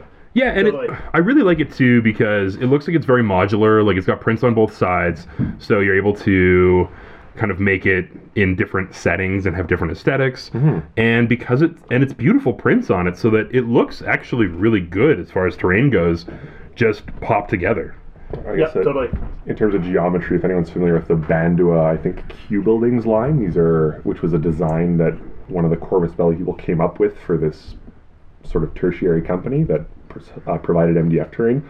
This is the similar floor plan to it, where you've got sort of the Yes. staircase inset into the the building's footprint and goes up to a layer, and you can put a smaller building on top to make a two-tiered building. And yeah, Yeah, it's awesome. It's not just a square like box. It's actually got some uh, interest to it. So besides the actual terrain, uh, the minis for this, like everything that Corvus Ballet has been doing lately, i are fucking awesome. Like just they're knocking everything out of the park. Uh, all the Nomad stuff that I've played with or been picking up is awesome. But they're they've also added a new faction. It looks like. Um, which is making me think I need to pick that one up too. And Ward is just staring at it intently, not even looking at the other side. Just very, I'm, ve- I'm just very focused right now. That's that's all. It's just another game that Ward can buy and never paint or play. That's true. Ah. yeah. I'm very good at that too. So So if one were to pick up the 012 stuff, uh, what should they be looking for in terms of play, uh, game style and like play style? So one of the interesting things about this is uh, the O12 are not a sectorial. So for people who know Infinity, sectorials are sort of the sub armies that have a unified look and feel when you're playing. An O12 are a vanilla faction. So if the difference is in between nomads who are a vanilla faction and corregidor who are a, spe- are a particularly aggressive sub army, the O12 are just the vanilla faction for right now. So right now it seems that, and again, their profiles have only been available since August 1st on the Army Builder. It looks like they're a very technologically advanced, uh, high, high skill level sort of elite force. It doesn't look like they're going to be building much of a, a spam or high order count Gotcha. sort of game. similar to Pano then in that regard for like technology. Yeah, the, I guess the the truly broken and sad people have been saying this is everything that Pano should have been. but, uh, crying themselves to Yeah, sleep at that's night. Wargaming. just, yeah. Oh boy. No, no way. you're gonna oh grab that. boy yeah i could go on but uh, yeah so they've got a lot of uh, a lot of interesting abilities the entire theme of the army is that they're an international police force so Which is pretty sweet. I like Yeah. that idea. Because it's not really an internet, like intergalactic police intergalactic force? space cops Yeah, which is pretty awesome. It's a cool. it's a So cool what was the idea. name again? O12. the o12 yeah O12. Fuck yeah. That's exactly what I was thinking. Yeah, I've been calling them the police cops from that Simpsons episode where they're watching police cops. It's the TV show, but it's not just the cops; it's the police cops. Their only nemesis is Ice Tea. Yeah, totally. Uh, they have some people, in- some of the sculpts in here. Like one of the guys that's uh, wielding, uh, I don't even know what he's got, but he has some sick cop glasses. Like he's got that going on pretty Oh, good. the crouched guy. Is Yeah. that the Crouch guy. gangbuster? that's the gangbuster. So Yeah, he's the up. He's name. a an infiltrating unit, and he'll be up in your kitchen deploying mines or mad traps. One of the neat things is that there's a lot of in the Infinity lore. A lot of the weapons have this little text blurb. It's not really a rule until this last ITS season drop, but maybe we'll talk about that later. Oh, interesting. But Okay. uh, weapons banned by the Concilium Convention, which is uh, a document that the O12 would help enforce across humanity. So much like you know triangular bayonets or yeah, you know 50 caliber weaponry on human beings aren't I don't think legal today. yeah. The Concilium Convention bans certain weapons in the in the game, but Yeah. a lot of troops have them. So O12 has this rule called Peacekeeper, where if they're portrayed as having the weapon, it's because they're carrying a non-lethal version of it. So it's something that doesn't really have a lot of gameplay change, except for one tiny little I like segment. that. But it uh, f- ties into their lore uh, fairly well. They also carry several. They have a lot of actual like non-lethal weapons in the game, like the the new one that's come out is a riot stopper and a heavy riot stopper, which are instead of flamethrowers, they're heavy glue guns. So you can walk in and completely adhesive someone's team of heavy infantry to the ground. So I absolutely love that. so kind of almost like a splooge. You're not the first person to go there, and probably not the last. Very sticky. I was Yeah. more Leave it at that. thinking like the Ghostbusters, uh, See, that was my first thought, but it Slimer. was less funny than cum. Yeah. Go- Ghostbusters 2, right? When Yeah, they're yeah. like, yeah, yeah. Yeah, hundred percent. Still less funny than cum. might be, True. might be, but uh, I I think it would take a lot. That's all I'm saying to take you know to glue down some heavy infantry. Like it's a lot of days, a lot of tissues. It's a bit of a problem. Oh my god. It is Uh, the future, so who knows what they have? But you know. so before I left, the kids asked if they were going to be able to listen to this episode. Obviously, We've that's uh, out just the answered that window. question in the first three minute overture. I'm going to tell them we had a recording problem. Yeah. Sorry, Uh, apologies. it didn't- it It's didn't all work good. out. Apologies. Uh, you can tell them they can when they turn 18. yeah. Yeah, I'll save this for you kids. There's adult content. We're talking about taxes and uh, yeah. It's really Motorhomes. boring. Very dry. wealth content. The election. Like that. Garage door openers. yeah. Estate taxes and dicks. Yeah. Uh, and dicks. so now that we talked about the new faction, um, which I have to admit are the more appealing for me out of the starter set, what's going on with the uh, combined faction in here? So the Shazvasti have been around in the game forever. They're the alien infiltrator sort of seed race in the combined army. Yep. And they just got basically a bunch of sick new sculpts to update. For the most part, profiles that have already existed for some time. There's Okay. a few new profiles as well. Gotcha. There's a leadership cast here uh, called a mentor who's got this sort of stately hand on his hip looking over the fellas. Yep. One And might even say mentoring. yeah, it's like he's good job, little bug people. You're really killing those O12 screwballs. Like I, I, that makes sense. Why I haven't seen any of these. Uh, I assume they were all new. I just didn't realize they're like existing re- uh, miniatures. I guess. Yeah, so I think the rules got tweaked a little bit with the release as well. So there's some new Okay. some new tricks. Shazvasti have had a couple really sort of scary options in the last little while come out. Gotcha. They're- if you're familiar with the game at all, you understand there's a concept called a courtesy list, where so when you print off your list, you can print off a list that doesn't show any of your hidden information, and you hand that to your opponent before the game starts. Shazvasti have this trope list where you hand the guy a blank sheet of paper and it says Shizvasti courtesy list and there's nothing on it because everything in their army is either hidden deployment not placed on the board or in a camo state so your other player's not allowed to know what it is so it's this That's troll thing at hilarious. a tournament to hand the guy the blank sheet and you're like yeah hilarious but it really means that when you're playing the game you've got to move up and you don't know what's coming so you've got blips on your radar you know there's some movement over there but you don't know what it is coming at you so they can play a really interesting, Interesting. interesting sneak attack game that way Well, I do like that. That's very cool. Um, so in terms of the meta, does this change much for uh, Infinity?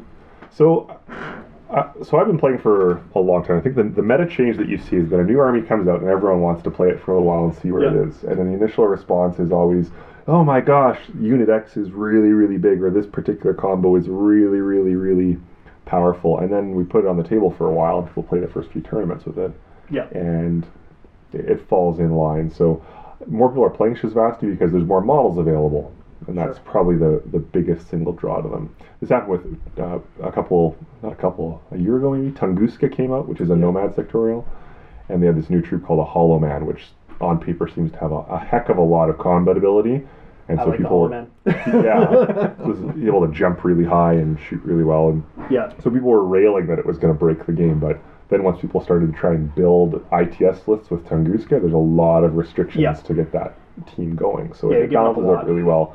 I've always said the game's got a very, very tight power curve. There's definitely a bottom to it and a top to it, but Yeah. I think both of these factions are kind of right in the middle. Nice. That's solid. That's what you want. Yeah, different play styles, which is the neat thing. Especially too in starter sets, like you want something Yeah. that is somewhat balanced, and then people can determine what kind of flavor that they like to play, whether more combat, more shooting. Yeah, like I think everyone learned the lesson from 10 Space Marines and a uh, Land Speeder versus 20 Dark Eldar. Yeah, that was a joke. Way back. Oh, third. yeah. Yeah. Possibly the worst starter set. wow. These Space Marines are real good. yeah, shockingly enough. and that's why everybody can't has win. them. yeah. No, but but I mean the other thing that's kind of interesting too is I think Infinity keeps uh, like the the idea of like a constant new starter set like every year kind of cycle through. Yeah. Uh, it just has different stuff, new things in the game. Um, they're the ones that started doing it, I think, first and well. Now, like other companies like GW are starting to do that, where they Mm. have the starter set that cycles through more frequently with different factions.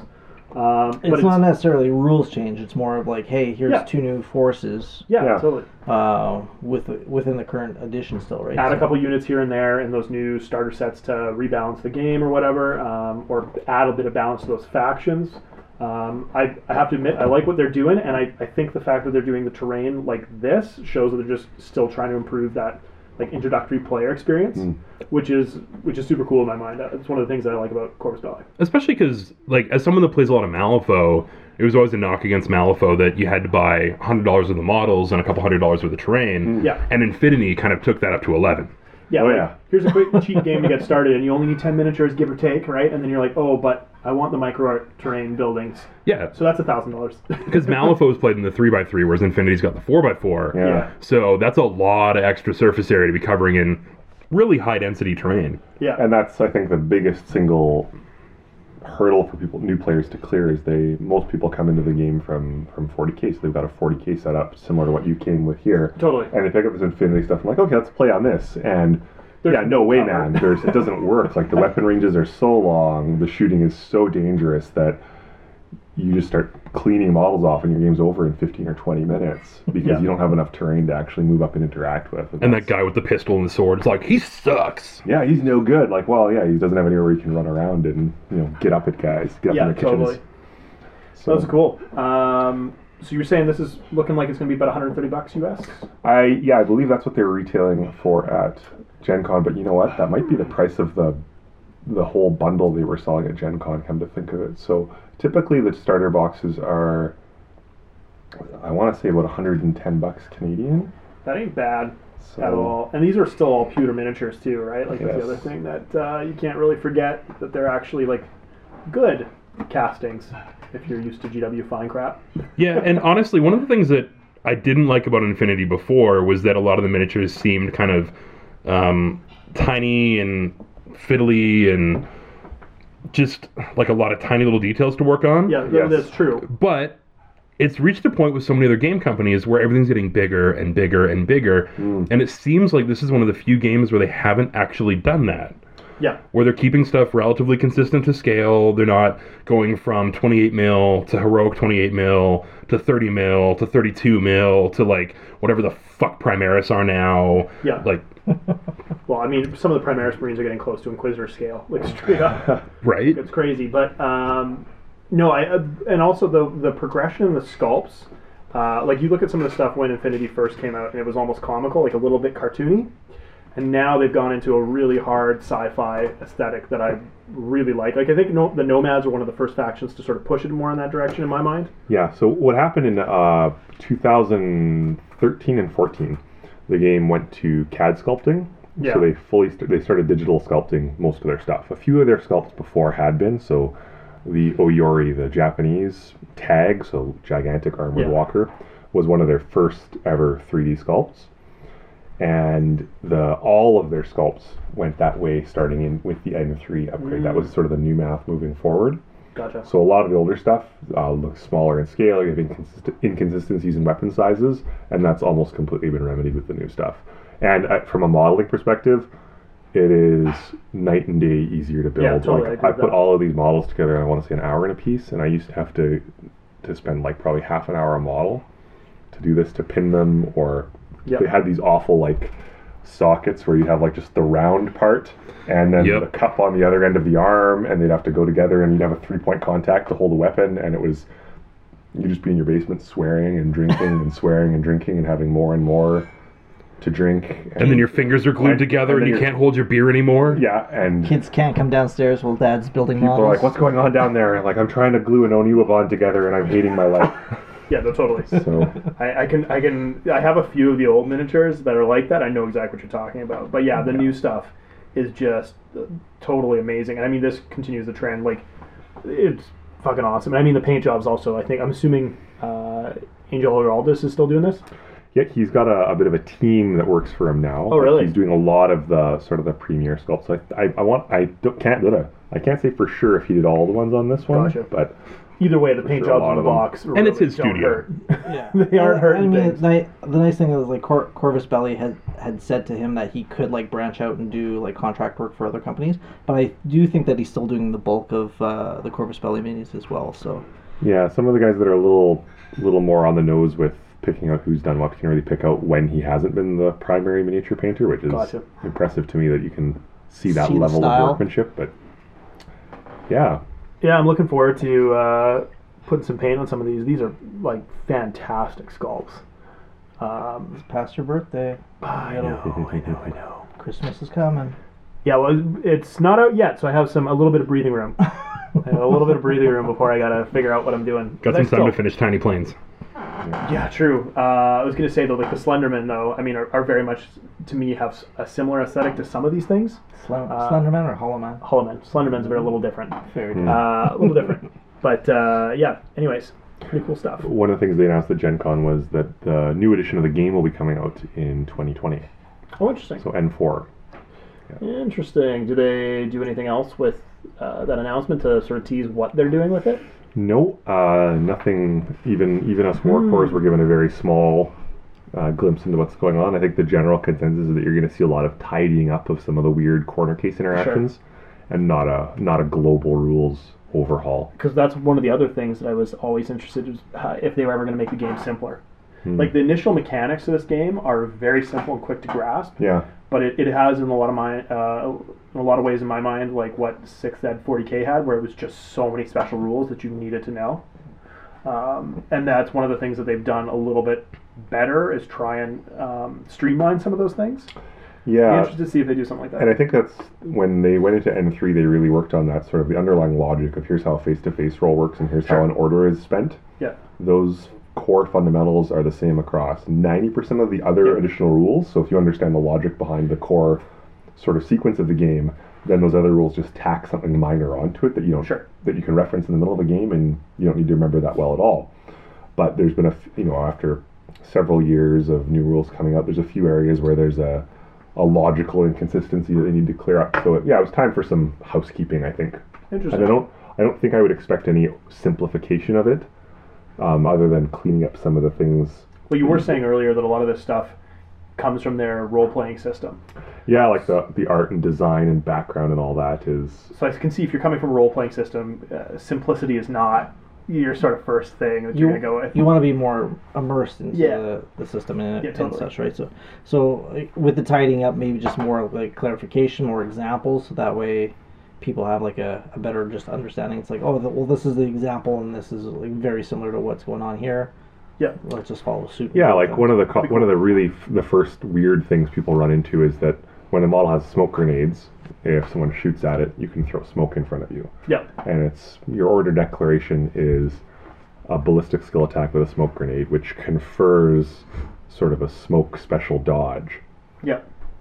if it works in the face to face, which is which is fine. It's a very easy rule. The problem is that just with the way it's worded, people call it a smoke dodge. And when you call it a smoke dodge, it's really easy to get that in your turned around in your head to start thinking about other situations where you'd be using a dodge, and it causes this sort of logical inconsistency across other games just by the way it's been written. And uh, so there's a lot of those little things, just like the the way it is, the way the rules are explained, that needs to get cleaned up. And that's a lot of it. I think is is rooted in the fact that this game is written in Spanish, and translated to English. Yeah, interesting. Never And thought so about they, that. they run actually. into some some of the legal uh, back and forth ping ponging can be a little messy. So usually when we get new rules released, they kick it out to a, a group that spots a lot of the a lot of the issues and a lot of the problems with word usage, but not everything's the same. So How big is the studio that actually does the uh, rules writing? Is it a pretty tight, gr- uh, tight knit group? yeah, there's not a lot of them. There's I want to say a, f- a handful of rules writers, and then they have a, a handful of people that are on their testing and sort of play testing as well, and a couple. Uh, some of the prominent community people are contract writers and translators for them as well. So Gotcha. there was- Interesting. So yeah, we always lose stuff. There was a, a problem with one of the missions in the 2019 ITS Infinite Tournament System season that lasted like nine months into the season, and no one from headquarters caught it. It was a scoring issue that made this one mission decapitation extremely broken. It was very hard uh, if you were going second, and I think it was sometime in June or, or May, which is almost the end of the season. One of their, their Spanish tournament guy was like, "Oh no, that's not how that's supposed to work." And like, a little late, Carlos. yeah, Yeah. So he was playing in, like, in an English tournament. Is that the issue? Or I like- think yeah, I think someone had uh, someone had finally dropped the scoring thing. It was just a translation issue that went into one of That's the mission interesting. packets. So yeah, things like that that you wouldn't really think about. Yeah, totally. You just got to learn Spanish, and then you're good. Well, I wonder how much that happens with other games. Like, I- it's just something I've never considered because most of these games are primarily written in English. So, Yeah, interesting. and even like because Malifaux's French, isn't it? No, no, they're from the states. Okay, never mind then. It just sounds Frenchy. Yeah. Yeah, Malifaux. although they they they do the hilarious thing where they pronounce like Lacroix, which is one of the names of one of the Gremlin gangs, The clocks. as like Lacroix or something, Ugh. Oh, interesting. right? Lucroy. It's Cajun French. Yeah, yeah, which is like almost as bad as Acadian French. But I mean, that does kind of make sense. Like Lucroy is the name that came from Lacroix, right? It's now a very common American last name. Yeah, So I guess I kind of get that. yeah. It's just it's why it's definitely an American company and not Yeah. a French like a, a actual French speaking uh, company. So before we move on, I just let's give this one some pucks. Who wants to start? Oh, Oh, if you're not familiar, it's uh, out, out of five pucks is how we rate this. Oh, Ah, So for myself, um, I think I'm gonna have to go with a five. I'm u- I'm pretty positive about Infinity stuff just in general, and even though it doesn't have my nomads in it, I love the terrain, so it's gonna get a five because I'll still pick it up. Sci-fi just speaks to him, so. just- Which is why I'm looking for War Machine 5000, Space Yeah. Machine. Space 5K. Machine 5K. Yeah. Ward, what's your thought? I'm gonna go also with a five on this one. Um, I also really like the, the touch on the bases where they've also Okay. started marking. oh, that's a good point to bring up. I forgot about that. That might bring mine down to a 4.8. You don't like that? Just a tiny bit down. Oh, I like the idea of what they're going for, but I don't like this design. So for all you folks at home, what they've done is the new Corvus Belly bases have their line of fire marks uh, etched in or Yep. embossed out. I guess is probably the more technical way to describe it. So you just really need to paint a raised piece on the base to have your line of fire marked. Yeah, but they've done so instead of just like straight little lines, like what um, uh, Privateer Press does. I think Privateer Press does that, right? Where they On the huge bases, they have the lines. just the little thin lines. yeah. Uh, these guys have a little bit different. They've got like an arrow, uh, like two triangular markings, and then a, a, I'm assuming front facing is what they're going for here. Mm-hmm. Um, I just don't like the triangles. That's that's the extent of it. So that's that's my biggest complaint is I'm not a huge fan of their bases, which is a pretty easy thing to remedy. So I'll bring mine down to a, a 4.85, the most exact. the most exact rating we've score had that you yet. can give. Yeah, I think I'm going to go a little bit lower than you. Okay. And this is for a, a bit of a pet peeve of mine that they have Okay. fucked up. So, on dice. on one hand, this is one of the few starter sets I've seen that has customized dice. Yeah. Mm-hmm. On the other hand, the logo's on the one. Oh. So they're getting a 4.75 for me. Because, like, come on. You'd rather see it on the twenty. You always want it on the best result. you want you want But your in logo. Oh, wait. In Infinity, twenty is not the best result always. Yeah. Twenty is the best result if you're rolling armor, but in a face to face, The logo. oftentimes the one one is a guaranteed success. So one is what you want to see. Well, especially if you have there's an ability called Fatality Level Two, where one always crits, so one can be a really uh, thing to roll. Okay, so one is but one is what you want to roll. Yeah. You want Well, to you, you want to roll as close to your target score without going over. So one is always going to be underneath your target score. because you Fuck crit, it. Look at a five. you crit on your you crit on your target value, right? It looks cool. The only thing for me is that I'm curious to see what the final retail prices for this is actually going to be, because for like 100 to 150 bucks Canadian, I can see this being actually really great value. If it starts encroaching on that 180 to 200 range, Hmm. then I see a lot less value in the box. I'd be in agreement there. So I- I that just- for me is where like it really would go from that 4.5 to 5 range I'd be shocked. depending on the the final pricing. But I looked it the up quality actually looks while we high. had some while, while you guys were talking there, and it looks like it's retailing. Most starter boxes are retailing for the 130. So Canadian or US? Canadian. Yeah. Fuck it, 5. Sure, why not? Yeah. So I'm gonna, I'll be the the mole here. I'm gonna give them a little bit lower than a five because the O12 symbol on these dice, if you guys are looking at them right now, I can't think of anything other than channel 12, Channel 12 News. the, the Ocho. it looks like it looks it looks like a new. Shouldn't that make it a 5? Yeah. you know what? Fair. Yeah. It looks like we have like a chopper in the sky logo. uh, The They go O12 on. chopper in the sky reporting on traffic in the fair E ecosystem. could be cons- construed as like, oh no, I rolled a twelve. That's a twelve. O12. Oh, yeah, but 12 is like a lot of uh, stats sitting around a 12. That might not 12 be is terrible. usually a nat a natch crit for most of these Yeah. O12 goofballs too. So, So maybe. Ooh, that's so- dirty so pool. technically, Yeah. they have two chances to crit that. that is a little bit dirty. I kind of like that. I will give No, you, it's- actually, you can kind of see it as a 12. I mean, like, you'd have Yeah. to be a bit of a. you'd have to be a bit of a dingbat to try and pull that one. but Oh, hey, good whatever. luck arguing that to anybody. But no, yeah, there's been a lot of excitement about it. I've been, like I was saying earlier before we started, I went to Gen Con and did demos for you know the weekend, showing people the product and letting them play through it and handle the material. And I've been doing that in the Edmonton area, a lot of our shops since I got back. Yeah. And people are generally pretty excited about the sculpts and about the terrain, and yeah, it's a good good product. Also, I think I might have found a use for my old Discman. I could hold these templates in them because they look like they're almost exactly the same size as CDs. Oh, I'm sure they are. I think they are almost exactly. Some some people use CDs as smoke templates. But like even the in like the middle bit, For sure. Well, So- it's bigger. Guaranteed it's bigger. but like not a lot bigger. No. Because like a regular CD is It would maybe be- Uh, like a one and a half I don't- knuckler. it would be But this loose is in a your full Discman. two It would knuckler. Oh. I be don't- loose in your discipline. Yeah, I For sure. don't. Uh, yeah, I don't feel like your uh, finger could go through the hole of a. So that'd be legit. You could be like smoke dodge, hooting the blowfish. pretty solid. I'm into it. Cool. Uh, so let's move on from this product and talk about the other reason why you're here, which is Uh, I think I am here to talk about our upcoming satellite tournaments. You think you're about I think, yeah, I think, I think. Therefore, I am Uh, you here win, to talk you win the about prize. Yeah. colder than carbonite, which is our. If you guys remember from last year, which Yeah. you probably one of you does. We were talking about Yeah. Yeah, Ward. colder than carbonite is our satellite event, and it's all so satellite event is just a Corvus Belly sanctioned tournament that we're running on February 14th through 16th, 2020.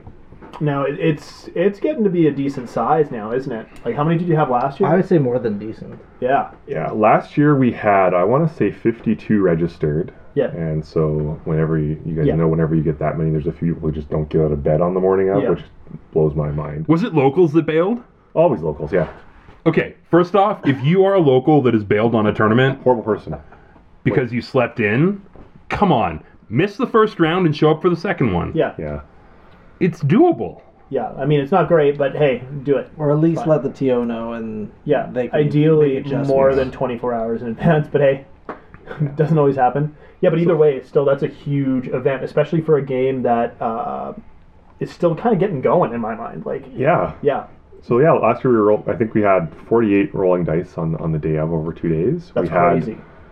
two players from Colorado, one from Virginia, a bunch from Vancouver. Uh, Calgary is a huge representative for our scene. They they come up a ton. They, and I, I worked with the, the War Corps from Calgary, Yeah. and we yeah kind of co-TO'd it and Nice. pretty good time.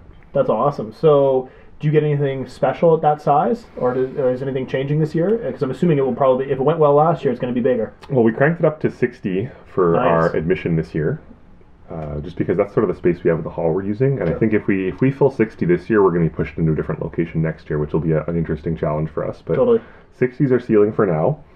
Uh, when you're a satellite tournament, one of the things Corvus Belly does is they give you free admission to the interplanetary tournament in Spain. Yeah. And so one of our guys from Vancouver won last year, and I think he went to the interplanetary last month and finished, I want to say third or fourth overall, Whoa. Out of a hundred and some. at that one. Jesus. Yeah, that's pretty So- solid. I think it Yeah. was second. Yeah, you could be right. I was I was trying to remember because there's two lists going for a while, and they kept updating the lists every round. But Oh, okay. Yeah. yeah. And this guy Adam, Adam Van Steenberg from from Vancouver, he came up to Carbonite, and last year he ra- played a perfect tournament. He five major wins, uh, ten objective points every round, which I've never heard of before. So he's just extremely good at this game. it turns out when there's the thing, I find that Canadians can be pretty good war gamers because when the winter hits, like what the fuck else are we gonna do? Yeah, totally. You get a little Legit. bit of practice time. when I worked for GW, they were like surprised like how many like people just like gamed because of like it's like what do you do when it's like Hmm. minus thirty? It's like oh I stay inside and I paint or Yeah. Or play games. yeah yeah. Yeah, you can't even really be outside skiing at minus 30, so you might as well do something. Well, last year at the tournament uh, at Colder and Carbonate, the, the weather really lived up to it because we had. Yeah. it was February. the week before. It was like that 46 below, and there was all those pictures of the river Yeah. valley with a complete inversion where it looked like Hoth and was horrible. Yeah. And then when all the like when the Americans flew in, it had warmed up to 30 below that week, and so we were all like, "Oh, it's so nice out. You guys have no idea." And they're like, "What the hell's wrong with you, Canada? You guys are horrible." That's amazing. That's actually perfect. I Yeah. quite like that. Yeah, so I know this year, last year it was like the weekend after Vegas, and I had a bit of a tough time swinging it. But this year I have enough warning, so Oh. I will make a, a complete promise at this point in time that I will be playing. Awesome. That's You better, you exciting. better sign up quick because how are tickets going? I think we're. I got one more today. I think we're over a third. So right now, um, we're in pre-reg period. So pre-registration, where you're getting a deal on the ticket price. It's forty bucks Canadian.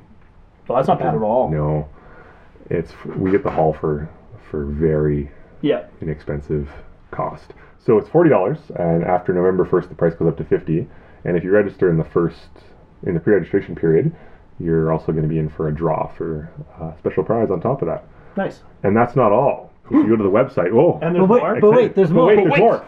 if you go to colderthancarbonite.ca, which is our website where you can register and find all your payment information, Yep. there's also a hacking code hidden on there. And if you Ooh. can solve the code, you can earn yourself free registration. Interesting. And I can say no more. That that is Steve's jam right there. and it is uh, it is still open. Uh, so I've had people tell me that they're on message me saying that they're on X level of the code, but no one has finished it off yet. So Interesting. Okay. yeah, Okay. We need to take a look at this. This sounds fun. I'm just like, will it be a problem if I pull it up on my computer while we're recording? yeah, no, yeah. The code will absolutely destroy any computer you open it on. That's the other part. of this. That would be amazing. That would actually be great. Get yourself free registration. Registration. Bye. And we nuked your hard drive also. Sweet, I'm gonna You're buy- welcome. I Come buy a to new Canada. fucking Come Surface. To Canada. Yeah, that's good. Um, yeah. So Ward, are you gonna go play? You gonna play? Do you have any tips for negotiating with uh, spouses in order? Because the Friday, so correct me if I'm wrong. The Friday night, the 14th, is just an open play night. Correct. We'll probably do some kind of a fun game. There's some in- fun Infinity games that have come out. Uh, like there's a Hunger Games that we've played before at tournaments where everyone starts with a bounty hunter and makes a run for loot in the middle and rolls on a random loot crate when they get there, and last man standing wins. So that's a fun game to play with 15 or 20 people. I like there's, that. there's one that uh, I've seen other places called a tag death match, where everyone just takes a tag and goes at it with a limited order pool and you know blow each other up like you're playing BattleTech. Night joust. But we'll probably do something. Yeah, we'll probably do something like that on Mm-hmm. the Friday night if people aren't just doing open gaming. But the actual games will run on uh, s- Friday, sorry, Saturday and Sunday. Okay. We're probably gonna do a little bit of a later start on Sunday. Not a, the schedule has not been finalized at this point, just because people liked. We discovered some people were up extremely late on the Saturday night, and also that- that we discovered that, happens. we discovered that that hall is also used by a community group that makes sandwiches for homeless people on Sunday mornings. So we came in to run our tournament on the Sunday morning last year, and there's all these people making sandwiches in the kitchen, and we're like, "What the hell is going on here?" And then the guy that who had hooked us up at the hall was like, "Oh yeah, no, they're in here every Sunday." Like that would have been great information Yeah. for when we booked this. So we're gonna try and make sure that we don't overlap them this year. So it might be an earlier start Yeah. or a later start, I should say. Did you get any sandwiches? No, no sandwiches. Oh man, Apparently, you guys weren't out drinking long enough, so you didn't look homeless. look home. Yeah, That's a exactly. A, couple of the guys, a couple of the guys gave it a pretty good shot. Where's the No. hall? it's the Wellington Park Community Hall, so that's I want to say 134th Ave and 127th Street ish. Oh, okay. So if you guys know where Gamers Den is, Yep. yeah, so a little bit north of Gamers Den. So Tom, more ads. No, I actually have some. Uh, I decided that the more I, as much as I want to play Space Monkeys, I hate the models. Okay. So hack a slam. Really? Yeah, Interesting. and I made a trade for some. I traded some cock for some hack a slam. Really? Yeah, Mm. Interesting. What you had convergence? yeah, What? yeah. Okay. Interesting. He has everything. you guys don't even know how much shit I have crammed into that two bedroom apartment and also stashed elsewhere. Yeah. I have like little treasure troves, like a squirrel of war Like gaming around all the over. city, Yeah. buried under a tree. It's like a spy. Ge- you got like Geocache your own like you got a bunch of passports and like a Primaris Space Marine starter force. in case you need to cut out a No, no, no, no. That would be No, amazing. that involves me having to buy a Space Marine model in the last decade, which I have not done. But that's if Point you gotta, is made, If you though. Oh gotta change your like name and like your your your go bag has to Yeah. have a few minis in it. yeah. Oh, my bug out bag? my bug out bag probably has like Age of Sigmar. It's like I can finally make the transition. Just Yeah, They won't I've got a let me- reason. I've got a reason. leave my life they're behind. going house to house, smashing stuff. That'd be pretty good. when I get Crystal- it's Crystal Knock, but for nerds. it's when I Yeah. get to paint the gloom spire or gloom spites. So Yeah. Fair there enough. Um, also with um, Colder Than Carbonite, five games. Yes. So three Saturday, two Sunday. Perfect. Uh, skill level. So the I was about to ask Yeah. the same question. So well, we, we just talked about a guy who basically tabled everyone all the way to the top. So the with that many players and that many rounds, usually what happens after the first couple of rounds is it stratifies out pretty well. Yeah. So if you have a game where you play your first round and you're like, "What just happened to me? Yep. I feel so sore." After this, like it was I was totally out of my league. You usually pair off really readily against people that are are more sort of in your in your elo rating, and the game uses an elo rating system online. Which is nice. Yeah. Yeah, like that. so I think uh, you've got you can have some very tight games that are, are fun going at all levels. Uh, we we always have players that are in their first couple games, and I always tell people like if if you're new to the game, like well it's just a gaming event. You're gonna go and get to play five games. Yep. You'll probably get a couple of those games against dudes that are really good, and I I want to say to the 90th percentile easily, the guys that are decent are going to pick up really readily that they're playing at someone who's very new and te- take it as a bit of a teaching moment and help them, you know, pick up on some things as Yeah, they go totally. too. Like, Well, because in all honesty, like having been that person in those games, like you know very quickly that if you really want those win points, you're probably going to get them one way or the other. So exactly. you don't have to be a dick about it. yeah, Yeah. The, the big preamble that I, I've always thrown out basically every tournament since the first one is that your goal here is not to to to walk away with whatever trophy we've had someone in Calgary make for us and a box set. Your goal is to walk away from this thing uh, with a list of contacts of people that you want to invite over to your living room to play games on Friday night with. And that's really what you're looking for. And I think most people take that to heart. We've had a pretty Yeah. easy time. Like, as, as TOs, we run around answering a bunch of errata for people. Like, how does this work? And Yeah. very little in the way of the, like, ah. No, I, I, I can echo that too. I think that's just for most gaming events. That's generally how it works. Like you're not going to have a bad experience, even if you're new. And if you if you do end up getting you know clubbed every single round, that's that's fine. That's just a learning experience. You'll get Yeah. better. Just take it on the chin. Yeah. That was And that. I mean, that was my experience at uh, Carbonite uh, a few years ago. I was going to say this game does have a bit of a learning curve. So my question was, is there a painting trophy? There is. yeah. Great question. So uh, you touched on two points. I there. have a chance. You're saying there's a chance.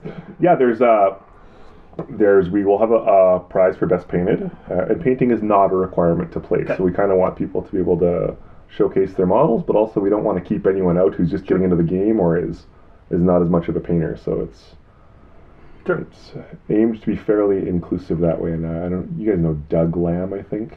Yes, I do. Mm, I do not. But yeah, Yeah, he's uh he plays a, a lot of games in the region, but he was our, our best painter last year and actually finished second overall too. So he's With his non-metallic uh, gold. Yeah, he's got Nomads? this non-metallic metal gold nomad Yeah. uh, army that looks amazing on the table. So cool. yeah, definitely painting props going out, and And your event was also uh, one of the first, I would say, in the area to do uh, the little mini prizes. Uh, so like longest sniper kill and uh, so on and so forth. Are you continuing that tradition yes, as well? so we have a few in-game achievements, which are kind of just fun things that you can do, and we we usually bake them up. But like a, a perennial has been the longest sniper shot, which I think Ward won a couple years ago. I did. And you That's, think, that's my only saving So- grace at the event. you figure like a sniper rifle infinity has a range of something like 96 inches or 120 inches. Do I have one Something here? stupid. It, it's it's. So you're more- always in range if you have line of sight. you're always in a range, so trying to get that to its 96 inches. Potential. So to try and get that from over 48 inches is quite impressive. So I think we're sitting at sort of the 60-ish inch for Yeah, that, which is diagonal, diagonal. getting pretty close to diagonal diagonal. Yeah. There was a, a How would you even do that with the terrain? Somebody must have must have set that up. Ward Must have told, told yeah. somebody like, jump up on that rooftop, please. Give, give me, So, give me this. Don't get in Well, cover. let's see what I can roll. So you're going to win this game, but could you throw me a fucking bone? yeah, exactly. Someone picked Collusion. up. We had a rule.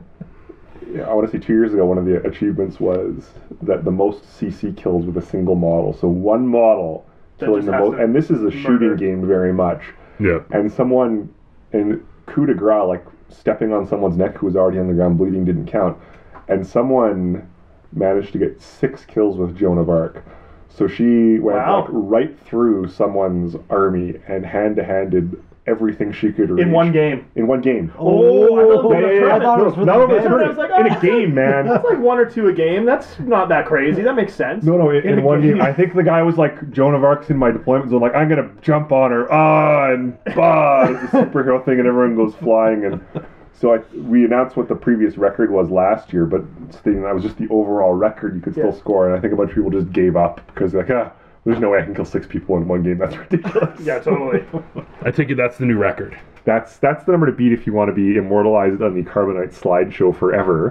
But it's Ooh, uh, slideshow. pretty heavy stakes, but uh, on- it, would, it would be the best score for the the tournament that usually gets these achievements, whatever they are. So there's a lot of fun things Yeah. in there. Uh, That's pretty cool. Yeah. Nice. That's a little something for everybody, right? So that was. That was So you thinking you're gonna play? Come on. let me let me check It's- my work schedule. Check right your work now. I schedule wanna when say we're not it's podcasting. Three weeks or three weeks after LVO or two weeks. It is longer after. It would be two weeks. Three Perfect. weeks? If it's two weeks, that makes it. That's fine. Because we had a It's at least two weeks. we had a dude hit Three? LVO and then come up to us the next Yeah. weekend.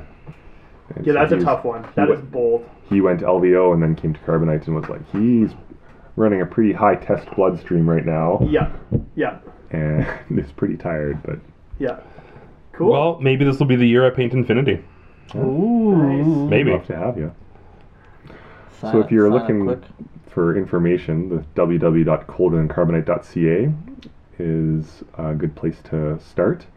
And if you're on the Facebooks, there's a Matt McCarbonite who has information. His name used to be Carbonite Man, but Facebook's Yeah, their new policies made that no go. yeah, so Well, that's a- that sounds like a real person. yeah, Matt McCarbonite. yeah, yeah. Yeah. Hmm. he's, he's legit. Has a social security number and everything. One one one one one one one one. Yeah, yeah. I was also, gonna I have to say, go job one, hunting two. for him right away One, here to two. prove to Facebook that he's a real person. exactly. Get a mortgage in his name. Yeah, a family. Facebook is Just making you full prove a double lot of lifing it. things, yeah. Full dog. How, how, how can political parties have such an easy time making bots when you can't create I a know. fake account to advertise a tournament so that your work friends aren't like, get a life? Yeah, totally. I hear you. I get that. That's funny. Maybe you should just start collu- colluding with Russia. Yeah. Yeah, Troll that's- farm. Get them make some uh, some bottles. Ooh. All right. Well, awesome. Thank you so much for coming to the podcast. appreciate it very much. I I hope this event is even bigger and better than last year, and it sounds like it's well on its way to happening. Awesome. Yeah, it's Uh, Thanks for having me, and we hope to see you guys there. Ward's got a sniper kill to defend, and Yeah, and I've I'll got have the to show up. I've got the weekend off. oh yeah, So I should just put it in the schedule right now. looking so pretty the wife is good. aware. Cool. Just pull up the Yeah, app right shared now and- Google calendars, man. That's a thing. Oh, and don't forget to try and hack the website for the free admission. Oh, Steve will be on. I'm that gonna look at tonight. that for sure. Yeah. All right. Cool. Well, uh, that's it for this segment. Thanks again, Matt, and I guess we'll probably talk to you again this time next year. Thanks, guys. So that was our interview with Matt. Uh, I hope you guys enjoyed it. Uh, so this has been I sure did. My goodness. It was great. uh, this has been another episode of Hiding in Canada. Until next time, I'm Tom. On Mike. I'm Steve. I can. All right, play some tiny plans. And play some Infinity. Yeah, true.